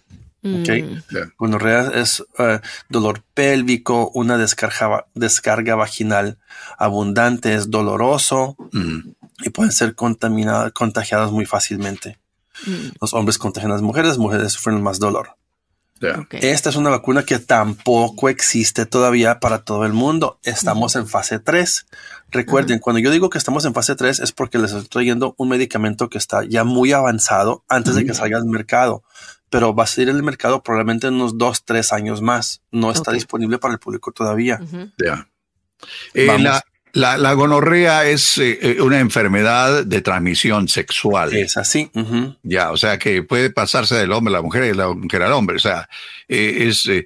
pero, ¿qué hacen ustedes para lograr evitar que en esta fase 3, doctor, se evite que la mujer o el hombre, porque se puede participar, participar hombres también o no? Mm, no, sí, también. Ya. pero lo importante más que todo, Samuel, es los síntomas que vamos a ver. Ya. En el pene va a haber una descarga también de, un Bueno, hay que decirlo, hay pus. hay pus que se, que se va a descargar si está infectado con gonorrea, esta enfermedad eh, de transmisión sexual. Va a haber una descarga de, de pus. ¿Qué más va a haber, eh, doctor? ¿Qué más va se le, a se le fue, se le fue volumen, parece que le ¿Qué más van a ver? El, el dolor al orinar. Ah, ya, Que, no, que no lo confundan con el dolor ah, de una infección de vías urinarias. ¿Es distinto ese dolor? como dicen. ¿Es, parecido o distinto, sabe? Es parecido. Ok. Porque hasta el ardor. Pus, dolor al orinar, ¿qué más? Ah, va, puede haber un sangrado Ah, entre, las, entre el periodo. Ya. Sí, podemos ver eso también. Y las que ya no ah. tienen periodo, me imagino que... Dolor abdominal severo. Ok. Dolor abdominal severo, los hombres pueden tener dolor testicular también. Ya. Sí, pero ah, el cambio de sus reglas pueden cambiar, hay más urgencia para orinar. Ya. Pero la parte clave aquí es el pus, como estabas comentando, Samuel. Ya, Y el mal olor. Eh, lo otro es que esta enfermedad no es una enfermedad nueva. Esa es una enfermedad que ha estado en todos los tiempos eh, de, en el ser humano, aquí desde épocas, ¿qué te digo? Pero hasta el momento no había algún tratamiento aparte de penicilina o algo así, eh, doctor, ¿o no? Sí, bueno, el sífilis era también manejado con, con penicilina. Ya, oh, ya. Y entonces ahora hay una vacuna que ustedes están eh, tratando o están eh, en, fase 3, en, la fase 3, vacunas para las mujeres sexualmente activas que sufren de gonorrea aún sin saberlo. Así que si tiene sospecha, porque ya con estos síntomas que acaba de decir el doctor Fabián Sandoval, pus, dolor, eh, orin, dolor al, al, orinar, al miccionar, dolor de vientre, y todos ellos ya están sangrados, eh, ustedes si tienen alguno de estos síntomas, mejor hay que descartar también un mal olor. Exacto. Y aunque no tengan esos síntomas, pero son activas sexualmente, a ellas las podemos vacunar. No necesariamente es para ah, las que claro. están activas y tienen una infección, pero a lo mejor han tenido un, una etapa de gonorrea antes y fue manejado y pueden estar en riesgo de, de tener y todos estamos en riesgo. Así que es una vacuna que las va a proteger. ¿Hay algunos síntomas que después desarrollan como efectos secundarios con la vacuna, como para estar advertidos? No, no, no, no, hay efectos tampoco asociados. ¿Y una, es una sola dosis o hay que repetirlas? Sí. se, vigila, a través del transcurso del estudio durante los seis meses al año. Vamos viendo cómo va, cómo va la paciente evolucionando y asegurándose que está bien. Ya. Bueno, ya sabe entonces. Pepe Villalobos dice, doctor, pero aconséjeles que tampoco es para lo, la persona que vayan por todos lados sin cuidarse. La prevención es la mejor. Use su preservativo, algo que la gente se olvida de utilizar, doctor. No, y esta semana se recuerdan. Saqué una nota diciendo de cada, cada vez son menos los jóvenes que usan preservativos porque creen que los preservativos solamente son para evitar el contagio del VIH-Sida. Y entonces como dicen, ok, ya no, esto también hay como otras medidas de prevención entonces no los usan o si no quieren salir embarazados piensan que eh, hay que usar los condones, pero como tienen otros métodos, dejan de usarlos. Pero señores, las enfermedades de transmisión sexual, sí. por favor. ¿no? Exacto. Eso es lo más peligroso. Y hay tantas, hay tantas y estas una por una vamos descartando, una por una vamos tratando. Y esto es una muy buena barrera para proteger una de tantas que existen. Doctor, mm. ¿cómo seguimos con los estudios de las, para las alergias ahora que estamos en esta temporada? no me diga, doctor, no me diga, doctor, no me diga. Oh, my goodness. Mira, y para ese estudio, Milagros, estamos trayendo pacientes a hacerles uh, un examen en el brazo. Y ahí vamos a, a, ver la reacción que tienen positivo al pasto um, y a las cucarachas, los insectos y al polvo. Y si el paciente está positivo con el pasto, y otro, otro alérgeno asociado califican para el estudio. Así que ah, si ustedes están en el Consulado de México, en el Consulado de Salvador o quieren pasar por nuestra oficina, a ver si están con las alergias, le podemos hacer una prueba. También se les ah, da un, un, una tarjetita de 25 dólares por participar. El requisito más importante aquí es, de una vez que sepan, si usted viene a la oficina y está positivo, es porque se está comprometiendo a hacer el estudio de las alergias en los ojos. Ah, es para ver si mejoran con unas gotas para las alergias, porque si tienen reacción en la piel, significa que van a tener reacción después en los ojos. Ok. Ese estudio, Milagros y Samuel, es un estudio en el cual lo vamos a hacer en un grupo de personas a la vez, probablemente cinco personas, ya que califiquen aquí en la clínica o en los consulados, los agendamos para que vayan a nuestra clínica de oftalmología en Falls Church, donde está el doctor Gustavo Corrales. Y ahí vamos a estar teniendo un, camión especial para controlar el ambiente, ver cómo el alérgeno, el alérgeno afecta los ojos, se les da gotas para reducir la alergia y se continúa manejando. Ahora, aquí es estrictamente un estudio de investigación a ver cómo manejan las gotas los pacientes en, una etapa de ocho horas. Se les va a dar por ese día de ocho horas, ocho horas, mil dólares. ¡Ouch! Eso está bueno. Está bueno. Muy bueno. Y aquí sí es, honestamente, estamos hablando de un estudio clínico de, eh, eh, observación, cómo están haciendo sus actividades. No causa ningún efecto después, siguen todo, todo su rutina bien y, y se dan cuenta a que son alergias, a que, a que, perdón, tienen sus alergias. Si es, como les digo, el pasto y el otro asociado califican, califican y pues en ocho horas para unos mil dólares para que estén ahí, van a ayudar a la comunidad y se van a ganar mil pesos.